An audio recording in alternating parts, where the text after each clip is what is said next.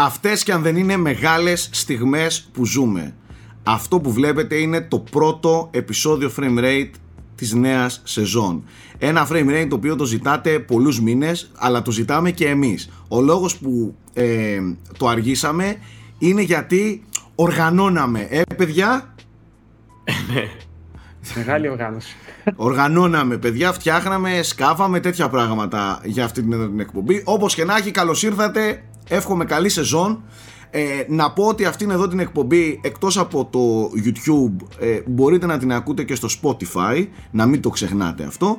Και είμαστε εδώ ε, με ένα concept πάνω κάτω γνωστό θα τα λέμε όλα. Θα έχουμε και κάποιες εκπλήξεις μέσα στην ε, υπόλοιπη χρονιά. Θα έχουμε και κάτι έξτρα bonus ε, εκπομπούλες. Θα τα δείτε και αυτά στην πορεία. Σιγά σιγά όλα. Ε, εγώ εύχομαι καλή νέα σεζόν, καλή χρονιά, καλή σχολική χρονιά, καλό. Τι να πω τώρα. Καλό, όλα καλά. Όλα καλά γενικά τα, τα εύχομαι. Ε, είμαστε εδώ τρεις αυτή τη φορά. Εκτάκτος εννοείται ότι όλα ήταν τόσο καλά οργανωμένα, τέλεια, που δεν Μετά είχαμε... από οργάνωση μηνών. Μετά από οργάνωση μηνών δεν είχαμε τον Nike Ferrari. Δηλαδή τα οργανώσαμε τόσο τέλεια που την πρώτη εκπομπή τη γυρίζουμε ώρες και μέρες που δεν μπορεί ο Nike. Ε, οπότε ναι, ο Nike εδώ είναι στην παρέα μας. Ζει στις καρδιές. Ζει στις καρδιές μας ε, Ο Nike. Αλλά εντάξει να σας πω κάτι παιδιά. Ποιος Nike, ποιος Καρπάς, ποιος Μπολτσής Όταν εδώ στην παρέα είναι ο, ο πρόεδρος όλων των προέδρων Ο Γιώργος ο Πρίτσκας Αυτός ο, ο Τιτάνας, ο Άλμοπας ε, Που είμαστε περήφανοι. Ο Άλμοπας τέλος πάντων ε, Okay. Του, του gaming, Νέα χρονιά, του, νέα του χρονιά σινεμά. ίδιες μαλακίες κοινώς, έτσι. Νέα Το χρονιά, πρόεδρος, ίδιες ναι. μαλακίες. Ναι, αυτό. για, για το καλό, για το καλό. Κάπως, κάπως Ωραία. έτσι. Καλώς ήρθες στην πρώτη εκπομπή της νέας σεζόν. Άλμο Πατιτάνα. Γίγαντα. Γίγαντα. Καλώ σας βρήκα. Καλώ σας βρήκα, παιδιά. Καλή χρονιά να έχουμε. Αν και έχουμε, έχει, η χρονιά έχει ξεκινήσει πριν από εμάς, αλλά εμείς Καλά, δεν ναι, πειράζει, εντάξει. παιδί μου. Κοίτα, να σου πω Τώρα κάτι. ξεκινάμε. Όπως λέμε και με το κοινό των Unboxholics, ε, η χρονιά ξεκινάει όταν ξεκινάει και η σεζόν των Unboxholics, ο χειμώνας. Τώρα μπορούμε να πούμε επίσημα καλό χειμώνα, κατάλαβες. Ε, και μιας και είπα χειμώνα, να, να πάω στη χειμωνιάτικη κρύα φάτσα του Θέμη Μπολτσί, ο οποίος είναι εκεί ψυχρός εκτελεστής ειδήσεων. Ε, έχει ανοίξει Λοιπόν, πίσω έχω και να το. πω ότι αυτή η εκπομπή βιώνει τρίτη μετακόμιση, έτσι. Πρώτα έφυγε ο Πρίτσκα σε άλλο σπίτι, μετά ο Κούλης και τώρα εγώ. Και ακόμα Οπότε δεν το έχουμε. background που και- βλέπετε είναι λίγο προσωρινό. και ακόμη δεν έχουμε καταλαγιάσει στο, σε αυτήν εδώ την εκπομπή. Θα καταλαγιάσουμε όμως. Το βλέπω εκεί φρεσκαρισμένο Εκεί. με το, με το unboxholics.com. Έχει, Πίσω έχει unboxholics.com, έτσι. Ναι, αυτά Δεν να τα έχω κάτι λέμε. άλλο και τσέκαρε σάκι. Ε, Καλά, εντάξει, αυτό δεν δεν ε, έχω να πω κάτι ναι, άλλο. εντάξει, Δεν αυτή η έχω να πω ομορφιά κάτι δηλαδή δεν. ε, νομίζω ότι τώρα πλέον ε, εκπληρώθηκε μεγάλο όνειρο. Ε, να πούμε ότι αυτή εδώ η εκπομπή έχει ως βάση το unboxholics.com. Δηλαδή, πράγματα τα οποία ε, ε, κυρίως κάνουμε και γράφουμε στο unboxholics.com είναι αυτά τα οποία συζητάμε. Ποια είναι αυτά, αγαπητοί φίλοι, συνάδελφοι, είναι το gaming, τα πάντα όλα. Έχουμε science και tech στήλη που θα τα δείτε στην πορεία αυτής εδώ της εκπομπής και φυσικά συζητάμε πάντα για κινηματογράφο και τηλεοπτικές σειρές. Πρακτικά μιλάμε για πράγματα που γενικά γουστάρουμε και αγαπάμε και ξαναλέω αυτά είναι πράγματα για αυτούς που ενδεχομένως να ακούνε πρώτη φορά αυτήν εδώ την ε, εκπομπή. Ε, δεν θα ε, ξοδέψω χρόνο όπως λένε without further ado που λένε και οι Αμερικάνοι θα πάμε με τη μία στο ψητό στην επικαιρότητα η οποία ήταν ε, και πολύ έντονη αλλά αφήνει και μεγάλα κενά λόγω του Ισχύει. ότι τώρα ξεκινάει ας πούμε και η βασική σεζόν ε, του gaming ο Θέμης ε, στρατιώτης στο unboxholics.com έχει εδώ να μας μεταφέρει τα θεματάκια θέλω πρώτα να ξεκινήσουμε από το πολύ πρόσφατο Ναι, τα θεματάκια έτσι κι αλλιώς δύο ήταν ε, τώρα τελευταία που θορύβησαν το gaming. Ήταν τα δύο events. Ε, το Nintendo Direct που ήταν ε, πριν από μερικά 24 ώρα και λίγο πιο πριν ε, το PlayStation Showcase 2021. Οπότε ξεκινάμε με όποιο θέλετε. Αφού είπες με το πρόσφατο, ας ξεκινήσουμε με το Direct. ωραία Ε, είχαμε πολλές ανακοινώσεις στο Direct ε, και είχαμε και πολλές υποσχέσεις ανακοινώσεων. Δηλαδή η Nintendo είπε ότι όσον αφορά ας πούμε μία από τις μεγαλύτερες ανακοινώσεις ήταν η προσθήκη στο Nintendo Switch Online παιχνιδιών του Nintendo 64 και του Sega Saturn. Ε, αλλά είπε ότι ας πούμε περισσότερες πληροφορίες Saturn? για την... Όχι Saturn, του Mega Drive. Mega Drive, ναι, συγγνώμη.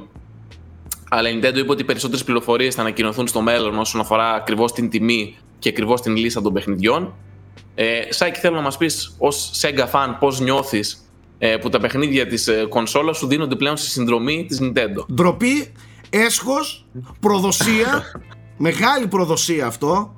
Και με Θα μοχλό, έπρεπε- έτσι, δεν θα, ξέρω αν το είδες. θα έπρεπε να ντρέπεται η Sega ή τουλάχιστον αν το κάνει θα έπρεπε να χρεώνει η Sega συνδρομή στους Nintendo fans δηλαδή, δηλαδή εγώ θέλω η απόδειξη στο email μου να λέει Sega θέλω να πληρώνω τη Sega όχι την Nintendo ρε παιδί μου Και, και, πιστεύω κάτι θα παίρνει. και, και, και κάτι πολύ σημαντικό ε, να παίζεις με χειριστήριο Sega Εντάξει, δεν ζητάμε Ισχύει. πολλά. Δε, απλά δυο απλά πραγματάκια. Να πληρώνουμε τη Sega και να παίζουμε με Sega χειριστήρια.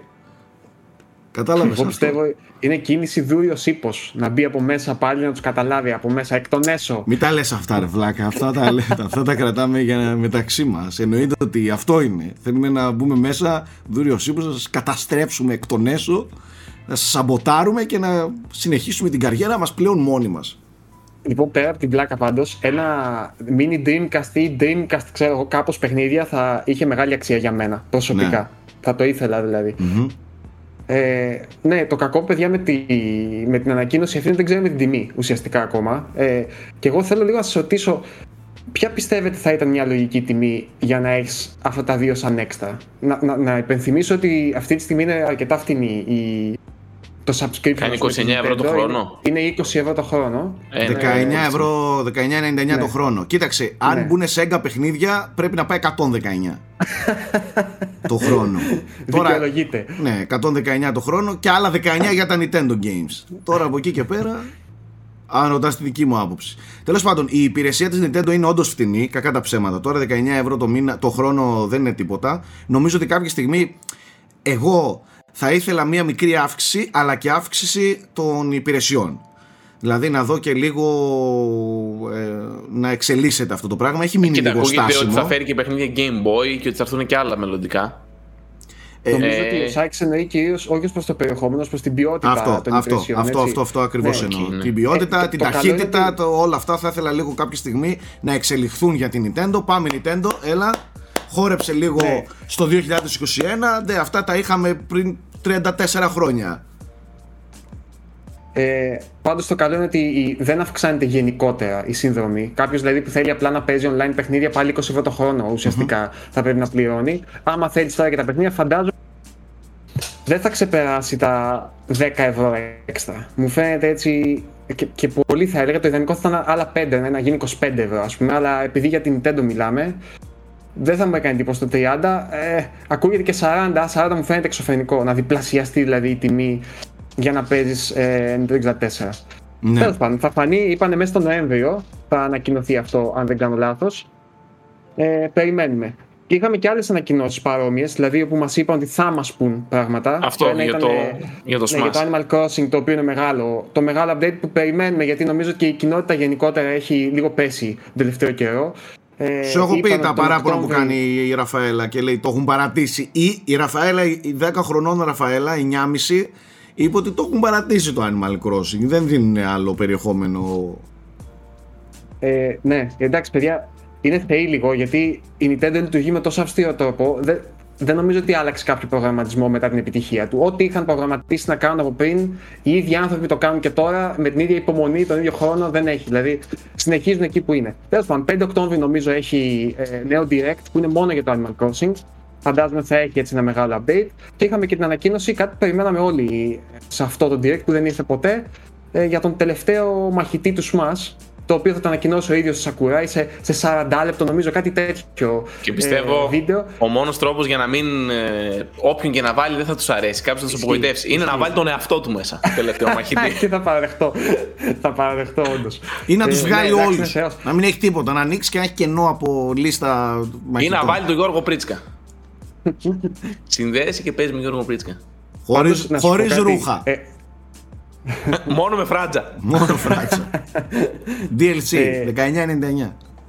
Εγώ δεν πολύ ασχολούμαι με το Smash, αλλά χαίρομαι πολύ όταν βγαίνει αυτός. Γιατί δεν, δεν συνηθίζεται πολύ τώρα να κάνει ο δημιουργός του παιχνιδιού μισά ώρα και 40 λεπτές αναλύσεις, ξέρω εγώ, του μαχητή που θα φέρει.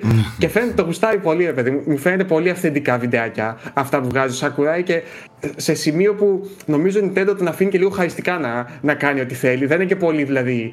Α το πούμε από πλευράς marketing, δεν είναι και ό,τι καλύτερο να βγαίνει 40 λεπτά και να αναλύεις την κάθε λεπτομέρεια που θα έχει τέτοιο. Αλλά τον αφήνει γιατί εντάξει. Νομίζω ότι χρωστάει πολλά έτσι κι αλλιώς. Οπότε περιμένουμε και αυτό ε, για τον τελευταίο μαχητή του Smash. Άντε να πάει να κάνει κάτι άλλο. Βαρεθήκαμε με το Smash να ασχολείται 10 χρόνια. Ε, ναι. ε, το άλλο μεγάλο παιχνίδι, το οποίο αξίζει λίγο να, να συζητήσουμε, είναι το νέο, νέο Kirby, το οποίο επιτέλους μετά από χρόνια ως 2D platformer κάνει το άλμα προς τις τρεις διαστάσεις. Ε, έχει ένα ιδιαίτερο setting για, για, Kirby. για, το ύφος του παιχνιδιού. Ναι, είναι ένα post-apocalyptic ε, περιβάλλον, το οποίο παραμένει χαριτωμένο, βέβαια δεν είναι δηλαδή κάτι ιδιαίτερα σκοτεινό, ευτυχώς. Δεν Last of ε, ναι, ναι. Ε, ωραίο μου φάνηκε. Προσωπικά από το να έβλεπα ένα ακόμη 2D Kirby ακόμα και αν είχε κάποιο έτσι gimmick στους μηχανισμούς και τα λοιπά το προτιμώ αυτό παρότι σαν gameplay μου θυμίζει ίσως λίγο παραπάνω από όσο θα έπρεπε, θα έπρεπε το, το Odyssey δηλαδή με την αλλαγή των, των δυνατοτήτων και των χαρακτήρων και τα λοιπά ε, Παρ' όλα αυτά δεν θα πω όχι. Μ' αρέσει, είναι άνοιξη και όλα στο 22, φαίνεται σαν ας πούμε ποιοτικό άλμα για τη σειρά, όχι ποιοτικό τόσο, ε, κυρίως κλίμακας, ε, μεγέθους του παιχνιδιού. Ε, μακάρι Εγώ να για, να, πω, να για να πω την αλήθεια έχω βαρεθεί.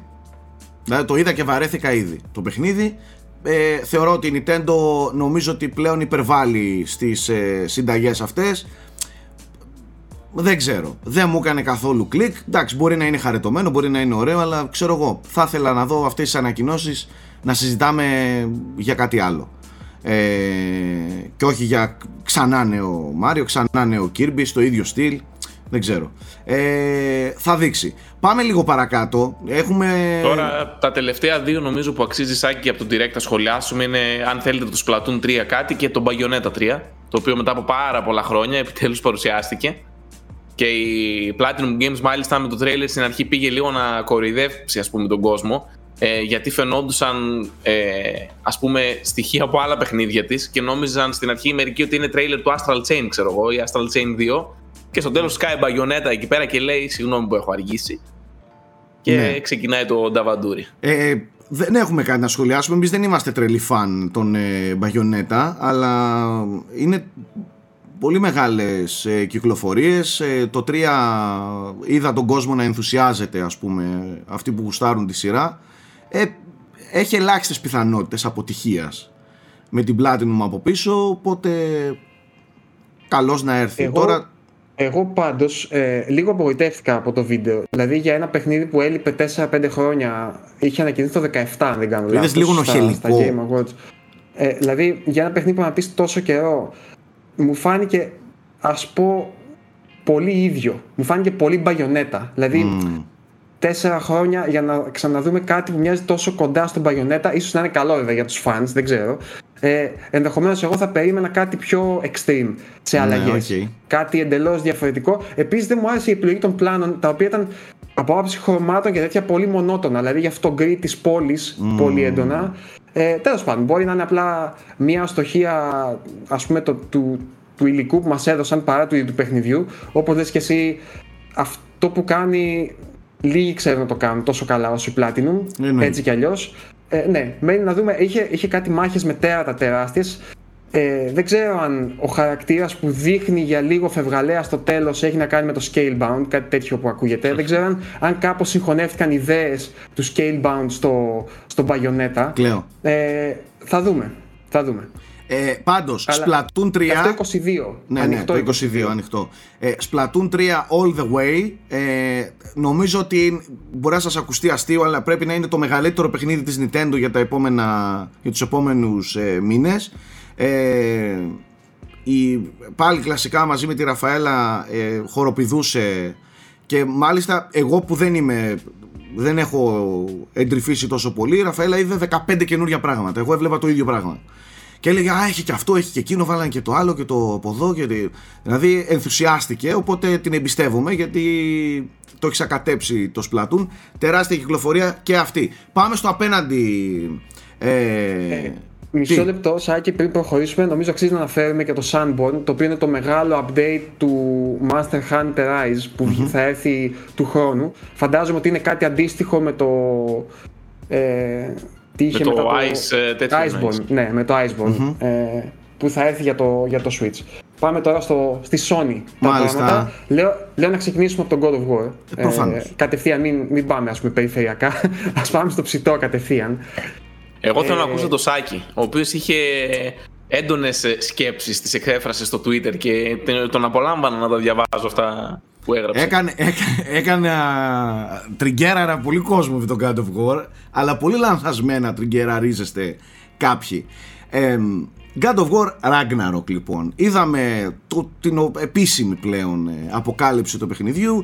Ένα gameplay τρέιλερο πράγμα αρκετών ε, λεπτών. Πόσο ήτανε... 5, 6, 7. είχε και αρκετά gameplay πλάνα. Δηλαδή είχε και πλάνα gameplay. Ήταν τέλος πάντων πολύ έτσι, ένα υπερπλήρες ας πούμε θέαμα. Ε, σε αυτό εδώ, εντάξει το ψιλοξέραμε, επιβεβαιώθηκε ότι ο Barlog είναι εκτός ανάπτυξης, τουλάχιστον εκτός τιμονιού ε, της ανάπτυξης, ασχολείται με κάτι άλλο το οποίο δεν ξέρουμε ακόμη, ε, μέσα στη Σάντα Μόνικα. Ε, αυτό λίγο έκανε αίσθηση ας πούμε ότι και έδωσε ακόμα περισσότερες, πώς θα το πω, πολλά περισσότερα δικαιώματα στο να πούνε ότι το, το Ragnarok δεν είναι το επόμενο μεγάλο τεράστιο God of War. Ε, εγώ για να είμαι ειλικρινής καταρχάς είμαι τεράστιος φαν της σειράς, τεράστιος φαν, άρρωστος φαν τον, του πρώτου, του πρώτου, του προηγούμενου παιχνιδιού. Του 2010, πρακτικά, ναι, της νέας αρχής. Του 18. Ε, τώρα, ε, εννοείται ότι αυτό που είδαμε εννοείται ότι είναι εντυπωσιακό. Εννοείται ότι και αυτό να αποτύχει ή να βγει μέτριο έχει απειροελάχιστες πιθανότητες. Προφανώς και αυτό το πράγμα θα είναι ε, φανταστικό και γιγαντιαίο αλλά δεν, και δεν ήμουνα μόνο εγώ ήταν πάρα πολλοί κόσμος διακρίνει ότι αυτό το, το παιχνίδι δεν είναι ακριβώς το επόμενο γιγαντιαίο κεφάλαιο της σειράς αλλά είναι μια συνέχεια ε, η οποία φέρνει λίγο σε expansion χωρίς όμως να είναι expansion ακούγονται ότι θα διαρκεί 30 και 40 ώρες έτσι. Ότι θα είναι κανονικά υπερπλήρες παιχνίδι. Αλλά όπως και να το κάνουμε δεν δημιουργεί ειδικά από το τρέιλερ την εντύπωση ότι αυτό το πράγμα είναι το επόμενο big thing της σειράς. Έτσι. Θα μου πεις όταν έχει περάσει ήδη αυτό το, το, το χαοτικό ε, God of War του 2018 ε, αυτή η αποκάλυψη τότε Εκεί αυτή... ήθελα να σταθώ Σάκη ότι το προηγούμενο παιχνίδι ήταν τόσο καλό ε, και ο τρόπος που αποκαλύφθηκε επίσης ήταν τόσο... Ναι, είναι αναμενόμενο να μην είναι, να μην φαίνεται... Πώς να κάνεις αυτό το πράγμα παιδιά, θυμηθείτε λίγο πώς είχε αποκαλυφθεί το προηγούμενο παιχνίδι ναι. γιατί εγώ έκατσα και ξαναπαρακολούθησα ε, την αρχική αποκάλυψη τότε που ξεκινάει η 3 τότε παίζει μια ορχήστρα επί 5 λεπτά και δεν ξέραμε καν ότι έρχεται God of War, δεν ξέραμε τίποτα. Απλά παίζει μια ορχήστρα, ήχους ο οποίου δεν, δεν μας δεν παρέπεμπε κάπου. Πλέον, αν ακούσεις το soundtrack, καταλαβαίνεις ότι είναι God of War νορβηγικό. Έπαιζαν αυτοί οι ήχοι τέλος πάντων οι επιβλητικοί και βλέπουμε μια σκιά, ρε παιδί μου, και πλησιάζει ο Ατρέας τότε πρώτος. Και μετά βγαίνει μέσα από τις σκιές, μετά από αρκετή ώρα, ένας κρέιτο, ο οποίος είναι με μουσια σαν το σάκι καλή ώρα, ο ίδιος, και βγαίνει ας πούμε με τη βαριά φωνή και, και ένας αγνώριστος κράτος σε, έναν, σε ένα άγνωστο σκηνικό μετά από τόσο χτίσιμο ε, τι να πω δηλαδή και ξεκινάει ο κόσμος στην ηθρίνη να, να επεφημεί ρε παιδί μου και χτίστηκε και ένα hype θεόρατο δηλαδή. Κοίταξε, το παιχνίδι. Παίζει ρόλο κάτι... παρουσίασαν με καθαρό gameplay. Τότε το God of War το 2018 το είχαν δείξει με 15 λεπτό σχεδόν gameplay αγνό που έβλεπες μέχρι και το controller. Ισχύει. Ε, αυτό που θέλω να πω είναι ότι το πρώτο παιχνίδι τελειώνει με cliffhanger. Ξέραμε ότι θα συνεχιστεί αμέσως μετά με κάποιο τρόπο. Πιστεύαμε ότι θα συνεχιστεί με expansion πάνω στο παιχνίδι. Τελικά συνεχίζεται με κανονικό, ας το πούμε sequel με την ονομασία Ragnarok. OK. Okay. θεωρώ ότι αυτό το παιχνίδι ε, κάπου εκεί βαδίζει. Είναι sequel expansion. Μεγάλο, γιγαντιαίο, τεράστιο, φανταστικό, αλλά νομίζω ότι το επόμενο γιγαντιαίο God of War ετοιμάζεται και θα αλλάξει και θεματολογία. Πάει στην Αίγυπτο, ε. Όπου- Αυτό το είπανε. όπου ότι είναι. θα είναι το τελευταίο God of War στην νορβηγική, στη σκανδιναβική συγγνώμη, μυθολογία. Και πολύ μεγάλοι και προς τιμήν τους είπαν ότι δεν χρειάζεται. Οι τριλογίες κουράζουν πολλές φορές. Αφού μπορούμε να το τελειώσουμε εδώ, το τελειώνουμε εδώ. Οκ. Αλλά τέλος πάντων, ε, δεν είναι ε, το, να, το να νιώθεις ότι αυτό το πράγμα δεν είναι το επόμενο γιγαντιαίο big thing, κεφάλαιο για τη σειρά, δεν μειώνει αυτό που ήδη είναι. Αυτό που θα είναι το Ragnarok. Έτσι. Ε, εγώ το περιμένω το ίδιο πολύ είτε ήταν το επόμενο big thing είτε ήταν απλό expansion πάνω στο κανονικό παιχνίδι με 19 ευρώ εντάξει το ίδιο πολύ θα περίμενα να ολοκληρώσω να δω ε, τη συνέχεια της ιστορίας κτλ κτλ αλλά το σχόλιο δεν μπορώ να μην δεν το κάνω Τώρα, πολλοί που δεν συμμερίζομαι καθόλου αυτούς που λένε ότι δεν είναι εντυπωσιακό και ε, δεν έχει τεχνικά βελτιώσεις. Εγώ, παιδιά, αυτά που είδα να τρέχει έτσι στο PS5 ε, μου ρίξαν τα σαγόνια. Θεωρώ ότι είναι απίστευτα όμορφο παιχνίδι. Ε, έχει τρομερές βελτιώσεις το ήδη πανέμορφο στο PS4 Pro God of War. Ε, δεν νομίζω ότι το συγκεκριμένο μπορεί να γίνει ακόμα καλύτερο. Ε, είναι τέλειο σ- οπτικά έτσι όπως δείχνει τουλάχιστον στα πλάνα. Εγώ το περιμένω πάρα πάρα πολύ. Είτε είναι Δεν το expansion συζητάμε. χαρακτήρας είτε είναι επόμενο τεράστιο God of War το περιμένω το ίδιο πολύ. Αλλά το σχόλιο ε, ήθελα να το κάνω και το έκανα. Και το θεωρώ ότι το επόμενο μεγάλο κεφάλαιο δεν είναι αυτό είναι το, το που φτιάχνεται στην Αίγυπτο ξέρω εγώ κάπου εκεί κάτι τέτοιο εσείς; Γιώργο, Εγώ, παιδιά, αυτό που θέλω να πω είναι ότι ε, είναι λογικό λίγο. Α, αυτή, όχι, δεν θα πω η έλλειψη ενθουσιασμού, αυτή η έλλειψη έκρηξης Αυτό. ενθουσιασμού που είχε το πρώτο. Γιατί μην ξεχνάτε το πρώτο ε, άλλαξε πολλά πράγματα για τη σειρά. Είναι λογικό αυτό να είναι ένα σκαλοπατάκι πάν- που πατάει πάνω σε εκείνο και όχι κάτι, όχι άλλη σκάλα. Ε, βέβαια. που ήταν το άλλο. Δηλαδή, το άλλο ήταν άλλη σκάλα. Πήγες βέβαια. εντελώς σε άλλα μονοπάτια. Ακριβώς Ε, έτσι. ήταν λογικό λοιπόν να κουβαλάει μέσα του και τη φρεσκάδα του νέου. Έτσι, Είναι. Το οποίο δεν θα το έχει αυτό. Όπως και να το κάνουμε, θα είναι μια συνέχεια, μια εξέλιξη αυτού που είδαμε ε, για να ολοκληρωθεί η ιστορία. Εγώ έτσι το αντιλαμβάνομαι. Ε, νομίζω ότι η χειρότερη περίπτωση που μπορεί να συμβεί στο God of War Ragnarok να είναι, να είναι μια περίπτωση Bioshock 2. Δηλαδή που είχε κάτι παρόμοιο ας πούμε με το πρώτο, υψηλής ποιότητας πάλι, αλλά επειδή δεν ήταν πια η Rapture, την είχαν ψηλοσυνηθίσει, δηλαδή δεν είχε αυτό το, το καινούριο, το πρωτότυπο, το, το setting κτλ. Δεν έκανε την ίδια αίσθηση. Και έλειπε και ο Ε, βασικός σκηνοθέτης. Σωστό. Είναι και αυτό μια παρόμοια περίπτωση που θυμίζει το, το Bioshock 2. Τέλος πάντων, επειδή και το Bioshock το πρώτο και το God of War τα πρώτα είχαν αυτή τη φρεσκάδα που είναι αδύνατο να την έχουν το, το 2, ε, είναι λογικό να μην υπάρχει τόσος ενθουσιασμός. Αυτό δεν σημαίνει ότι δεν θα είναι πάρα πολύ καλό Ναι, παιχνίδι. αυτό. έτσι. Στο ίδιο πλαίσιο απλά. Θα είναι απλά στο ίδιο πλαίσιο. Τώρα, από εκεί και πέρα, νομίζω ότι για παραπάνω πράγματα πρέπει να περιμένουμε. Γιατί και αυτοί είπαν ανοιχτά 2022, έτσι δεν είναι, δεν έδωσαν ημερομηνία ακόμα. Ναι, ναι, ναι, ναι. Ε, ο, ο, ο Κόρι Μπάρλοκ στη δικαιολογία για το γιατί δεν είναι τριλογία είπε ότι «Ε, παιδιά δεν μπορούμε να αφιερώνουμε 5 χρόνια σε κάθε τίτλο και να θέλουμε 15 χρόνια να, να, να πούμε μια ιστορία ας πούμε. Είναι πάρα πολύ μεγάλη. Πολύ και ωραίο. Έχει μια Ο, λογική. και Η πολύ αλήθεια σωστό, είναι ότι ναι. Έχει μια λογική. Ε, βέβαια. Και, και εγώ το προτιμώ. Ε, το μόνο που δεν θα ήθελα, για να είμαι ειλικρινής, δεν θα ήθελα να γίνει το God of War σαν Assassin's το Creed. Αυτό. ναι, που αλλάζει απλά setting και ο Kratos ε, απλά, δεν ξέρω τώρα, μπλέκεται σε άλλη Σε μυθολογία. θεούς, ναι. Ναι. Η- Μέχρι στιγμής παραμένει φρέσκο. Όλα βέβαια έχουν να κάνουν με την εκτέλεση. Έτσι. Μπορεί μια τετριμένη ιδέα να εκτελεστεί με πολύ φρέσκο τρόπο, να μας φαίνεται δηλαδή. Οπότε ας περιμένουμε να δούμε τι θα γίνει. Το, πάντως το Ragnarok είναι τεράστιο, παιδιά, franchise. Καλά. Ίσως το μεγαλύτερο μετά το Spider-Man ε, στη, της Sony. Οπότε, ναι, δεν νομίζω να απογοητεύσει. Ε, σίγουρα δεν νομίζω να απογοητεύσει. Πάντως το, το πολύ θετικό που ακούω εγώ τουλάχιστον και ακούγεται ότι και είναι αυτό που ψιλοδιώχνει την expansion ύλα από πάνω του είναι ότι ακούγεται ότι θα είναι 30-40 ώρες. Εντάξει, ξέρεις τι, το μέγεθος, οκ, σαν κλίμακα δεν θα είναι σίγουρα.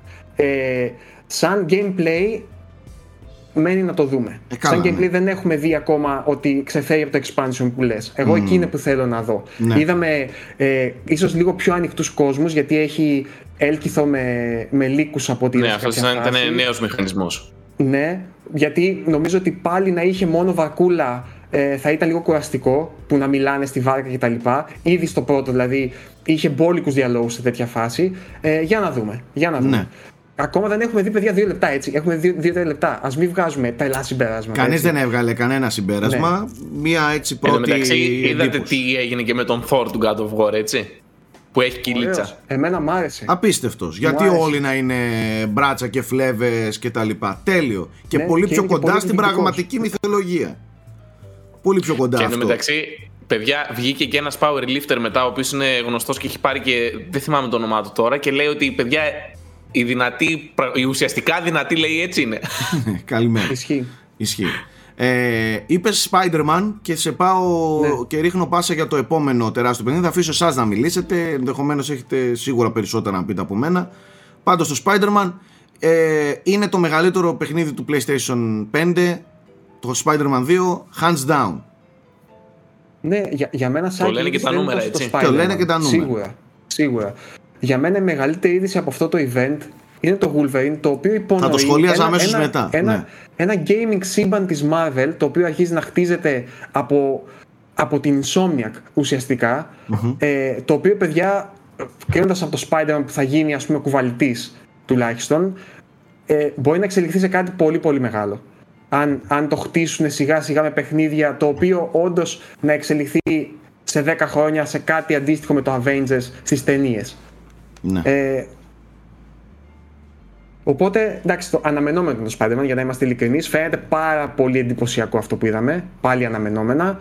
Ε, θα είναι και ο Miles Morales ταυτόχρονα. Δεν ξέρω, νομίζω είπαν single player ότι θα είναι, έτσι δεν είναι Θέμη. Νομίζω ότι επιβεβαίωσαν ότι θα είναι single player. Ε, νομίζω πως θα υπάρχει co-op, δεν είμαι σίγουρος. Α, θα Γιώργο, υπάρχει δεν co-op. είμαι 100% Οκ. σίγουρος. Ναι, δεν είναι απίθανο. Έχουν τις βάσεις. Νομίζω πως δεν υπάρχουν πληροφορίες ακόμα για αυτό το κομμάτι. Α, OK. OK. Τώρα από εκεί και πέρα και για αυτό και για το Wolverine ουσιαστικά δεν μπορούμε να, να σχολιάσουμε κάτι το, το, το ουσιώδες. Μπορούμε να μιλήσουμε για ότι ίσως να περιμένουμε να, να γίνει. Το Wolverine εγώ θεωρώ ότι γενικά ταιριάζει ο χαρακτήρας για παιχνίδι. Δεν είναι δηλαδή από αυτούς τους που σε πονοκεφαλιάζουν το πώς θα κάνεις ένα παιχνίδι με ήρωα, ας πούμε, το Wolverine, ναι. όπως είναι ο Superman, ας πούμε. Σε φάση πώς θα κάνω παιχνίδι όταν ο άλλος είναι θεός. Ε, εδώ πέρα λοιπόν νομίζω ότι αν είναι hack and slash, το οποίο είναι αρκετά πιθανό ας πούμε, ε, να μπορεί να βγει ένα πολύ πολύ καλό αποτέλεσμα. Με την Και η Insomniac από δεν πίσω. έχει απογοητεύσει έτσι Ε, το αυτό. τελευταίο καιρό. αυτό είναι το πιο σημαντικό. Ότι η Insomniac από πίσω δεν θα βγάλει ένα movie tie-in, ας πούμε, παιχνίδι. Ε, Ναι. Πιστεύω ότι το Wolverine θα είναι επίπεδου Spider-Man. Και, και σαν, ε, Ε, σε αυτό πάνω θέλω να σχολιάσω λίγο, παιδιά, για την Insomniac. και σαν Ολοκλήρωσε Σάκης, Σάκη και θα σου πω. ε, και σαν Σάκης, εγώ το βλέπω πολύ πολύ πιο ελκυστικό το Wolverine από τις- το Spider-Man, το οποίο το- εγώ τον Spider-Man γενικά δεν είμαι μεγάλος φαν, σχεδόν καθόλου φαν. Ε, οπότε το Wolverine σίγουρα με κοιτάει με πιο γλυκά μάτια. Κοίταξε, καταρχάς, άμα πάρεις και τις δηλώσεις που έχουν κάνει για το Wolverine και είπαν ότι θέλουν να είναι λίγο πιο σοβαρό και όριμο, εμένα μου παραπέμπει στην τελευταία ταινία με το Hugh Jackman που ήταν το Logan, έτσι, που είχε και ένα πιο βαρύ κλίμα και δεν ήταν. Ε, ε, ξέρω εγώ, αυ- Δεν τα ξέρω λίγο αν πιο μπορούν ανάλαφρα να το πάνε super εκεί. hero movies. Δεν ξέρω αν μπορούν να το πάνε τόσο εκεί. Εγώ έτσι νομίζω. Ναι, δεν Δύσκολα νομίζω. να το πάνε 18 συν. Κοίτα, Πιστεύω μα- θέλουν να το μακάρι, κρατήσουν στα μακάρι 13. Γιώργο, έτσι, μακάρι. Ε, Ναι, μακάρι. όχι, φυσικά. Τουλάχιστον οι πρώτες Θα είμαστε δηλώσεις μαζί τους τους. έδειξαν, ε, έδειξαν μια πρόθεση, ρε παιδί μου, να είναι πιο σοβαρό. Γιατί ε, στα κόμιξ υπάρχει και Wolverine, Wolverine με πορτοκαλί κολάν, έτσι. Με κίτρινο κολάν. Ε, Κατάλαβες, αυτό παιδιά, να σου πω. Ναι, δεν, των X-Men εννοείς. Ναι, Οκ. ε, δεν, βία δεν σημαίνει και πιο σοβαρό απαραίτητα, έτσι. Καλά, Δεν ναι, όχι. Εγώ σημαίνει μιλάω, ότι άμα εγώ βάλεις μιλάω για το πολύ βία θα feeling, γίνει ρε παιδί παιχνίδι. μου. Δεν μιλάω τώρα Ναι. για τη βία και το αίμα, μιλάω για το feeling. Το Logan ναι, ήταν οκ. πιο, πιο The Last of Us σκηνικό. Ε, Ναι. Θα δούμε. Περιμένουμε. ναι. Εντάξει, είναι τεράστιες ε, ανακοινώσεις από τη Sony αυτές. Νομίζω ότι πολύ έξυπνα, μα πολύ έξυπνα, η Sony, ε, αν και δεν είναι πολύ ωραίο πλέον να ανακοινώνεις παιχνίδια για το πολύ μακρινό μέλλον. Ε, νομίζω ότι πολύ έξυπνα η Sony ε, κλείνει το μάτι και λέει ότι εντάξει όλα καλά αλλά βλέπετε ότι ετοιμάζουμε παιχνίδια που στο PlayStation 5 δεν μπορεί να τα παίξει άλλος. Δηλαδή συνεχίζει την, ε, την παράδοση των μεγάλων αποκλειστικών single player παιχνιδιών ε, που κλείνουν το μάτι και ψιλοβάζουν ένα μαχαίρι στο λαιμό των, ε, των gamers και του λένε αδερφέ μήπως να το ξανασκεφτείς μήπως, αν δεν πάρεις PlayStation 5 γιατί κοίτα τι θα έρθει τα επόμενα χρόνια ε, αυτό είναι ένα γεγονός.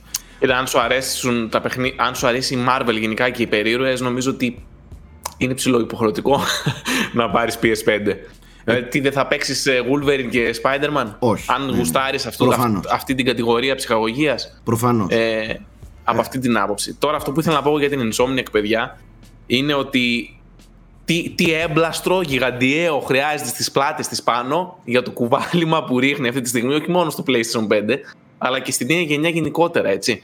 Έχουν, μιλάμε αυτή τη στιγμή πρακτικά για πέντε παιχνίδια έχει βγάλει. Θα, και θα βγάλει, ρε παιδί μου. Υπάρχουν στα σκαριά το Miles Morales και το Spider-Man Remastered και το Ratchet και Clank ε, Rift Apart και τώρα ανακοίνωσαν και άλλα δύο. Δηλαδή σε ένα show της, της Sony ανακοινώνονται δύο παιχνίδια της Insomniac. Και τεράστια, όχι ε, απλά δύο παιχνίδια. Αυτά θα είναι τεράστια. Ισχύει. έτσι. Ε, πολύ μεγάλο. Αυτό που θέλω εγώ να, να τονίσω και να ε, μεταφέρω σε κάποιον που δεν γνωρίζει την Insomniac είναι ότι ε, αυτό δεν είναι ασυνήθιστο για την Insomniac. Αν πάτε και κοιτάξετε στο παρελθόν, υπάρχουν χρονιές που η Insomniac έχει κυκλοφορήσει και 4 και 5 παιχνίδια. Κυκλοφορούσε δεν τίτλους για... για ίδιας κλίμακας παιχνίδια. Πρόσεχε όμως τι θέλω να πω, Γιώργο, και πού θέλω να καταλήξω. Κυκλοφορούσε παιχνίδια για VR πάρα πολύ. Παιχνίδια για... και για Android και για iOS. Ε, ε, είναι πολύ μεγάλη ομάδα, πολύ ταλαντούχα, η οποία πλέον αντί να είναι απλωμένη και να ασχολείται με 50 διαφορετικά projects για άλλες πλατφόρμες από εδώ και από εκεί, συγκεντρώνεται σε μεγάλα projects για το PS5. Και γι' αυτό βλέπουμε και αυτά τα αποτελέσματα. Κατάλαβες; Δηλαδή, εγώ δεν πιστεύω αυτή τη στιγμή το ότι αναπτύσσεται το Wolverine, ε, το οποίο, αν δείτε τον director και τα λοιπά, φτιάχνεται από την ομάδα του Miles Morales. Η αρχική ομάδα που έφτιαχνε το Spider-Man ε, φτιάχνει το, το Spider-Man 2 και υπάρχει και η ομάδα που κάνει το Ratchet και Clank.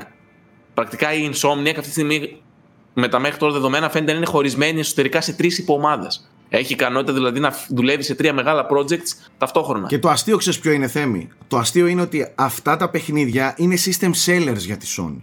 Δεν είναι, δεν είναι μια ομάδα η οποία απλά δίνει καλά παιχνίδια για το PlayStation 5. Είναι μια ομάδα, μια, τι να το πω, ένα όπλο αυτή τη στιγμή στο, για, την, για το PlayStation το οποίο, ε, τι να σου πω, είναι υψής της σημασίας για το μέλλον της κονσόλας και το παρόν. Κατάλαβες δηλαδή. Τις φορές που πουλάει κονσόλες, πουλάει το brand. Την ομάδα. Συγγνώμη, Σάκη. Πουλάει το brand PlayStation αυτή τη στιγμή. Συμφωνώ, συμφωνώ ξεκάθαρα. Σου λέω θέλει έμπλαστο τεράστιο για το κουβάλιμα που ρίχνει. Και ήθελα να πω και να ολοκληρώσω με αυτό το ότι είναι από τις περιπτώσεις που έχουμε δει πολλές εξαγορές να πηγαίνουν πολύ στραβά. Έτσι, πολλών στούντιο και κλεισίματα και τέλος πάντων. Αυτή είναι από τις περιπτώσεις που τουλάχιστον μέχρι στιγμής φαίνεται αυτή η οικονομική σταθερότητα και αυτή η πιο ικανότητα να στοχεύσει σε συγκεκριμένα projects ε, και να έχει και τη βοήθεια εννοείται της, ε, των υπόλοιπων PlayStation Studios, την έχει αναδείξει την Insomniac ακόμη περισσότερο. Ε, δηλαδή, αντί να χαλάει πόρους σε VR από εδώ και από εκεί, κάνει τη μία μεγάλη παραγωγή μετά την άλλη. Πιστεύω ότι πραγματικά έχει, έχει ξεφύγει πλέον η Insomniac. Ωστόσο, Θέμη, και αυτό έχει να κάνει μια γενικότερη συζήτηση που πρέπει να κάνουμε σε κάποιες από τις επόμενες εκπομπές. Είναι μεγάλη και δεν αξίζει τώρα. Πώς λεγόταν το παιχνίδι της για το Xbox, Το Sunset Overdrive. Ναι. Δεν πιστεύω ότι μπορεί να βγάλει ένα παιχνίδι σαν το Sunset Overdrive πλέον. Ε, και αυτό έχει να κάνει. Θα σας κάνω μια πρόβλεψη. Θα δούμε Sunset Overdrive 2 από τη Sony σε λίγα χρόνια. OK. Okay. Εδώ θα είμαστε να το συζητάμε. Εγώ αυτό που είδα και δεν μου άρεσε καθόλου από την πλευρά της Sony και δεν είναι μόνο στη Sony, είναι μια γενικότερη τάση της βιομηχανίας. Βλέπω μια επέλαση γενικά των μεγάλων IPs. Δηλαδή, βλέπουμε πολλά Star Wars, πολλά Marvel, το Indiana Jones επέστρεψε. Ε, όσο γιγαντώνονται τα, τα budgets, τόσο νομίζω ψάχνουν για μια ασφάλεια αυτοί που τα φτιάχνουν και τα δίνουν αυτά τα budgets. Ε, και ίσως να τους οδηγήσει σε μια ε, κατεύθυνση όπου πάμε να κάνουμε κάτι που είναι ήδη γνωστό και είναι ήδη safe προς τον κόσμο. Να σου κάνω μια ερώτηση πάνω σε αυτό. δεν θεωρείς ότι έτσι όπως το πάει ειδικά η Sony με αυτά τα μεγάλα της στα στούντιο σχεδόν οι καταστάσεις τα απαγορεύουν αυτά τα στούντιο να βγάλουν κάτι μικρότερο μελλοντικά; Κάτι, Ε, κάτι πιο filler; Ναι.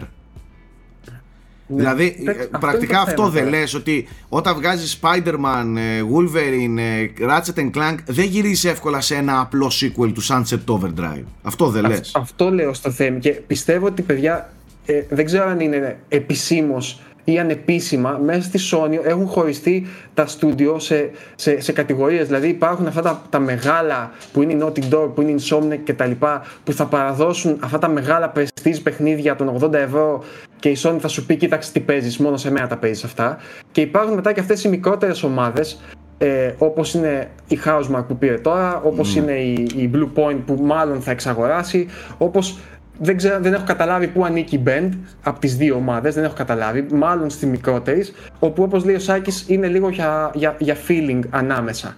Το οποίο όμως για μένα μόνο σε θέμα marketing είναι fillers αυτά τα παιχνίδια, έτσι, γιατί πολλές φορές είναι πιο φρέσκα, παίρνουν πιο πολλά ρίσκα, δεν Ναι, έχουν το ναι, ναι, βάρος του προφανώς. ατελείου του budget από πίσω κτλ.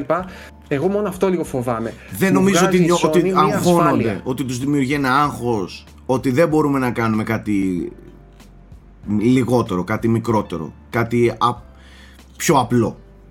Ναι, πρέπει να είναι πιο ευέλικτη η αλήθεια είναι. Γιατί νομίζω ότι και, και η τέτοια της στα 80 ευρώ είναι που, που την περιορίζει στο να μην μπορεί να βγάλει. να- δεν μπορείς να βγάλεις ένα παιχνίδι και να ζητάς 80 ευρώ και να υποστηρίζεις ότι είναι κάτι λιγότερο από απίθανο. Ναι. Κατάλαβε. Ναι. Κάτι λιγότερο από game changing, ας πούμε. Κάπως Είναι, έτσι. είναι μια κουβέντα που θα την κάνουμε κάποια στιγμή Ναι, ε, ναι. μελλοντικά. Είναι Ε, μεγάλο θέμα και Και Γιώργο ξαναλέω, δεν δεν... είναι μόνο για τη Sony.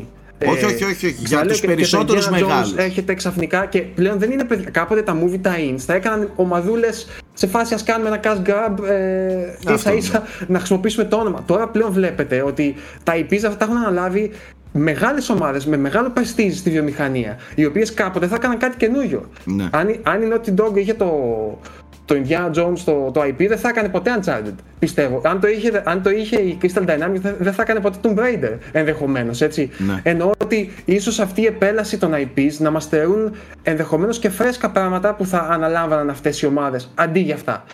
Ναι. Βέβαια, αυτό είναι πάλι η εικασία εντελώς δική μου. Έτσι. Μιλάμε τώρα γε- γενικά και αόριστα. Το αφήνουμε, το αφήνουμε συν- βάζουμε μια ανωτελεία ναι, εδώ. Ας τα αφήσουμε γιατί έχει πολλές παραμέτρους Ναι. που θα ήθελα να βάλω στη συζήτηση. Πάμε Ας τα αφήσουμε λίγο, για μια με- πάμε μελλοντική λίγο για εκπομπή. κανένα δυο ακόμα σημαντικά πραγματάκια που είδαμε στο, στο event της Sony. Καταρχάς πρέπει να γίνει ιδιαίτερη μνήα στο ε, remake του KOTOR ε, του Star Wars Knights of the Old Republic ένα από τα ιστορικότερα βιντεοπαιχνίδια όλων των εποχών το καλύτερο Star Wars παιχνίδι που έχει κυκλοφορήσει ποτέ και μέσα στα 5-10 καλύτερα RPGs που έχουμε δει σε αυτό εδώ το μέσο ε, Εγώ θα τολμήσω να πω μέσα στα πέντε καλύτερα Star Wars γενικά, Γενικά, ανεξαρτήτως σωστό. μέσου Οκ, δεκτό. που έχουν κυκλοφορήσει ποτέ. Δεκτό. Χωρίς βέβαια να έχω δει τα πάντα από, από Ναι, comics ναι, ναι, και τα ναι, λοιπά. οκ. Από τις Εντάξει, ταινίες δικιά σου τουλάχιστον. Λίστα. ναι. Ναι, ναι. Ε, Εννοώ ότι δεν είμαι ο πιο φανατικός για να έχω, ξέρεις, απόλυτη αίσθηση όλου του franchise κτλ.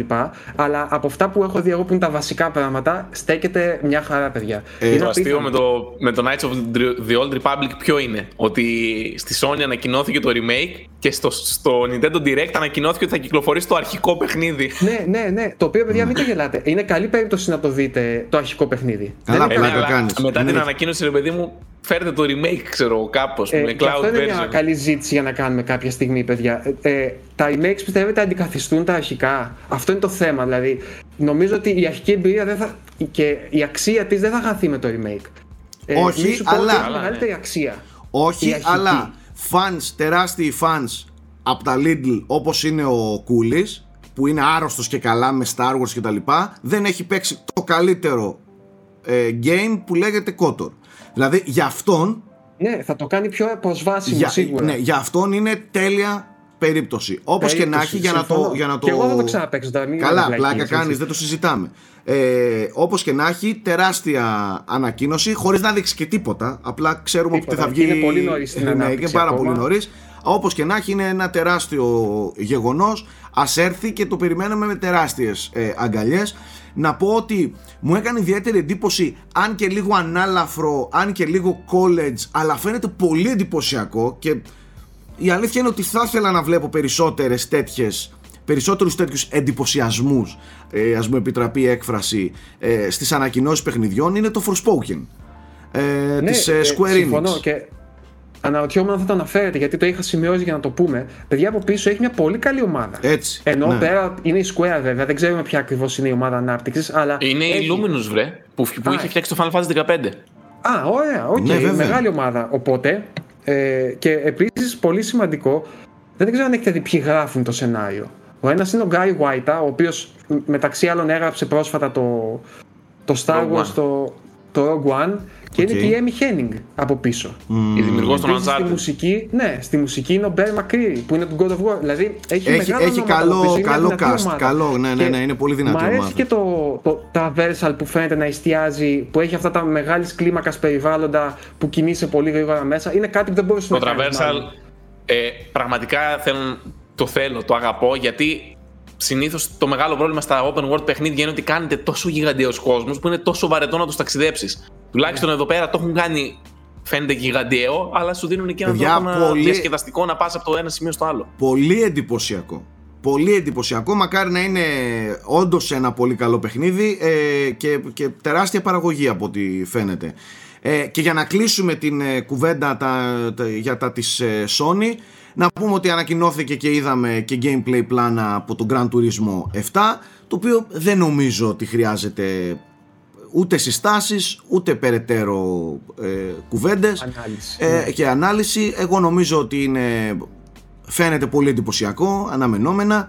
Δεν είναι όμως τόσο εντυπωσιακό όσο βλέπω τα φόρτσα. Δεν ξέρω γιατί.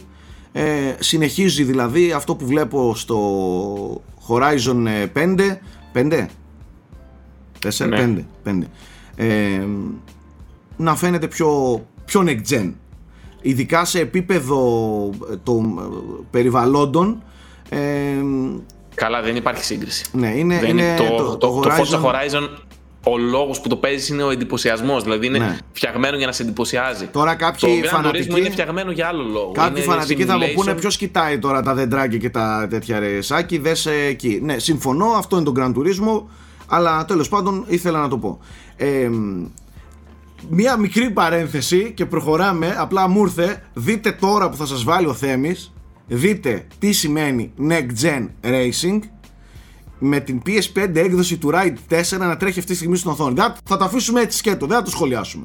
απλά, απλά δείτε. Δείτε. Δείτε. Μμμ. όχι, όχι, άστο λίγο να προχωρήσει λίγο ακόμα. Αυτό είναι πραγματικό Next Gen Racing. Σοκαριστικό το θέαμα. Προχωράμε. Πάμε στο. Θέλετε να μιλήσουμε για το Now Playing, θέλετε να πάμε στο θέμα της εβδομάδας, πού να πάμε; Εγώ λέω πάμε στο θέμα. Εγώ στο θέμα της εβδομάδας ένα καφέ να φέρω και σας αφήνω να συζητήσετε μόνοι σας ό,τι Ωραία, θέλετε. α, έλα εδώ πώς κάνουνε, έλα εδώ κάτσε στα γόνατά μας Αυτό, μικρούλη. δε, εγώ δεν έχω να σχολιάσω κάτι. Κάτσε στα γόνατα εδώ τον παππούδο να σου μιλήσουμε για το Gamecube, αδερφούλη. Ε, ο Γιώργος ο Πρίτσκας δικαιωματικά ως μεγαλύτερος, δεν ξέρω γιατί το είπα αυτό, αλλά νιώθω ότι είμαι μικρότερος από σένα όπως και να έχει, κι ας είσαι ένα χρόνο μικρότερος. Ε, στην ψυχή Είναι είσαι- μεγάλος σαν οντότητα ο Γιώργος Πρίσκα. Καλά, εκτός, εκτός από αυτό είναι και στην ψυχή 65χρονος. Πάμε Γιώργο. Είναι λίγο γέρος, ναι. Ναι, ναι. Πάμε Γιώργο να μας μιλήσεις για το θέμα της εβδομάδας να το παρουσιάσεις εσύ. Λοιπόν, το θέμα της εβδομάδας είναι βασικά θέματα της εβδομάδας. Ε, δεν θα μείνουμε πάρα πολύ στο καθένα δυστυχώς για, α- από άποψη χρόνου. Αλλά νομίζω ότι έχουμε ξαναμιλήσει αρκετές φορές για αυτά. Είχαμε διάφορα γενέθλια αυτό το μήνα από σημαντικά και αγαπημένα παιχνίδια μας όπως και κονσόλες οπότε είπαμε λίγο να τα συζητήσουμε μεταξύ μας εδώ πέρα. Το ένα όπως είπε ο, ο, ο Σάιξ πριν είναι τα 20 χρόνια που συμπληρώνονται από το Gamecube το οποίο για, κάποιον, για κάποιους δηλαδή που το έχουν ζήσει τα 20 χρόνια φαντάζει τρελό νούμερο. Η αλήθεια είναι ότι περνάει ο καιρός πολύ γρήγορα. Ε, είναι τα, τα, τα γενέθλια της Ιαπωνικής κυκλοφορίας για να είμαστε δίκαιοι που είχε βγει το Σεπτέμβρη του 2001 ε, εγώ αυτό που θέλω να πω για το Gamecube πέρα ότι είναι το πρώτο βιντεάκι που έχουμε κάνει μαζί με το Σάκη για top 10 ε, στην ιστορία οπότε έχει έτσι μια νοσταλγική τέτοια είναι και μια κονσόλα πολύ ιδιαίτερη για την Nintendo. Είναι, είναι το τέλος μιας εποχής για την Nintendo και η αρχή μιας καινούριας. Ε, ένα χρόνο μετά την κυκλοφορία του ο Yamauchi φεύγει από πρόεδρος της Nintendo και μπαίνει για πρώτη φορά στην ιστορία της ένας άνθρωπος που δεν ήταν ε, μέλος της οικογένειας, δεν είχε καμία συγγενική σχέση, που είναι φυσικά ο Iwata, που θα αλλάξει πάρα, πάρα πολύ την εικόνα της Nintendo και τον τρόπο λειτουργίας της κτλ. Ε, είναι η τελευταία φορά που η Nintendo ουσιαστικά πήγε ε, κατευθείαν στον ανταγωνισμό κατά μέτωπο με μια παρόμοια σχετικά πρόταση. Δηλαδή δεν ε, πήγε με κάτι που ας πούμε δεν μπορεί Είχε να τοποθετηθεί κάποιο δίπλα στο gimmick ή Nintendo. κάτι. Ναι, ήταν μια κανονική, Ναι. δυνατή κονσόλα. Μμμ, Και home console. νομίζω ότι είναι η τελευταία κονσόλα του Yamauchi και έχει πολύ πάνω της το αποτύπωμά του. Δηλαδή έχει και την, την, την πεισματάρη και την, την, την ξεροκεφαλιά ας πούμε, που, που στήχησε πολύ στην Nintendo μετά από το Super Nintendo, δηλαδή Nintendo 64 και στο Gamecube και φαίνεται ας πούμε στην ξεροκεφαλιά του στο να μην ασπαστεί τα, τα CD ή τα DVD τότε και να πάρει τα mini discs γιατί ήθελε ας πούμε να μην και καλά το δικαιολογούσαν για την πειρατεία τότε. Ή με την αιμονή του να μην είναι multimedia κονσόλα καθόλου. Σε μια εποχή που τα DVD ουσιαστικά το PlayStation 2 ως DVD player πλασαρίστηκε για πολλά χρόνια, όπως και το Xbox.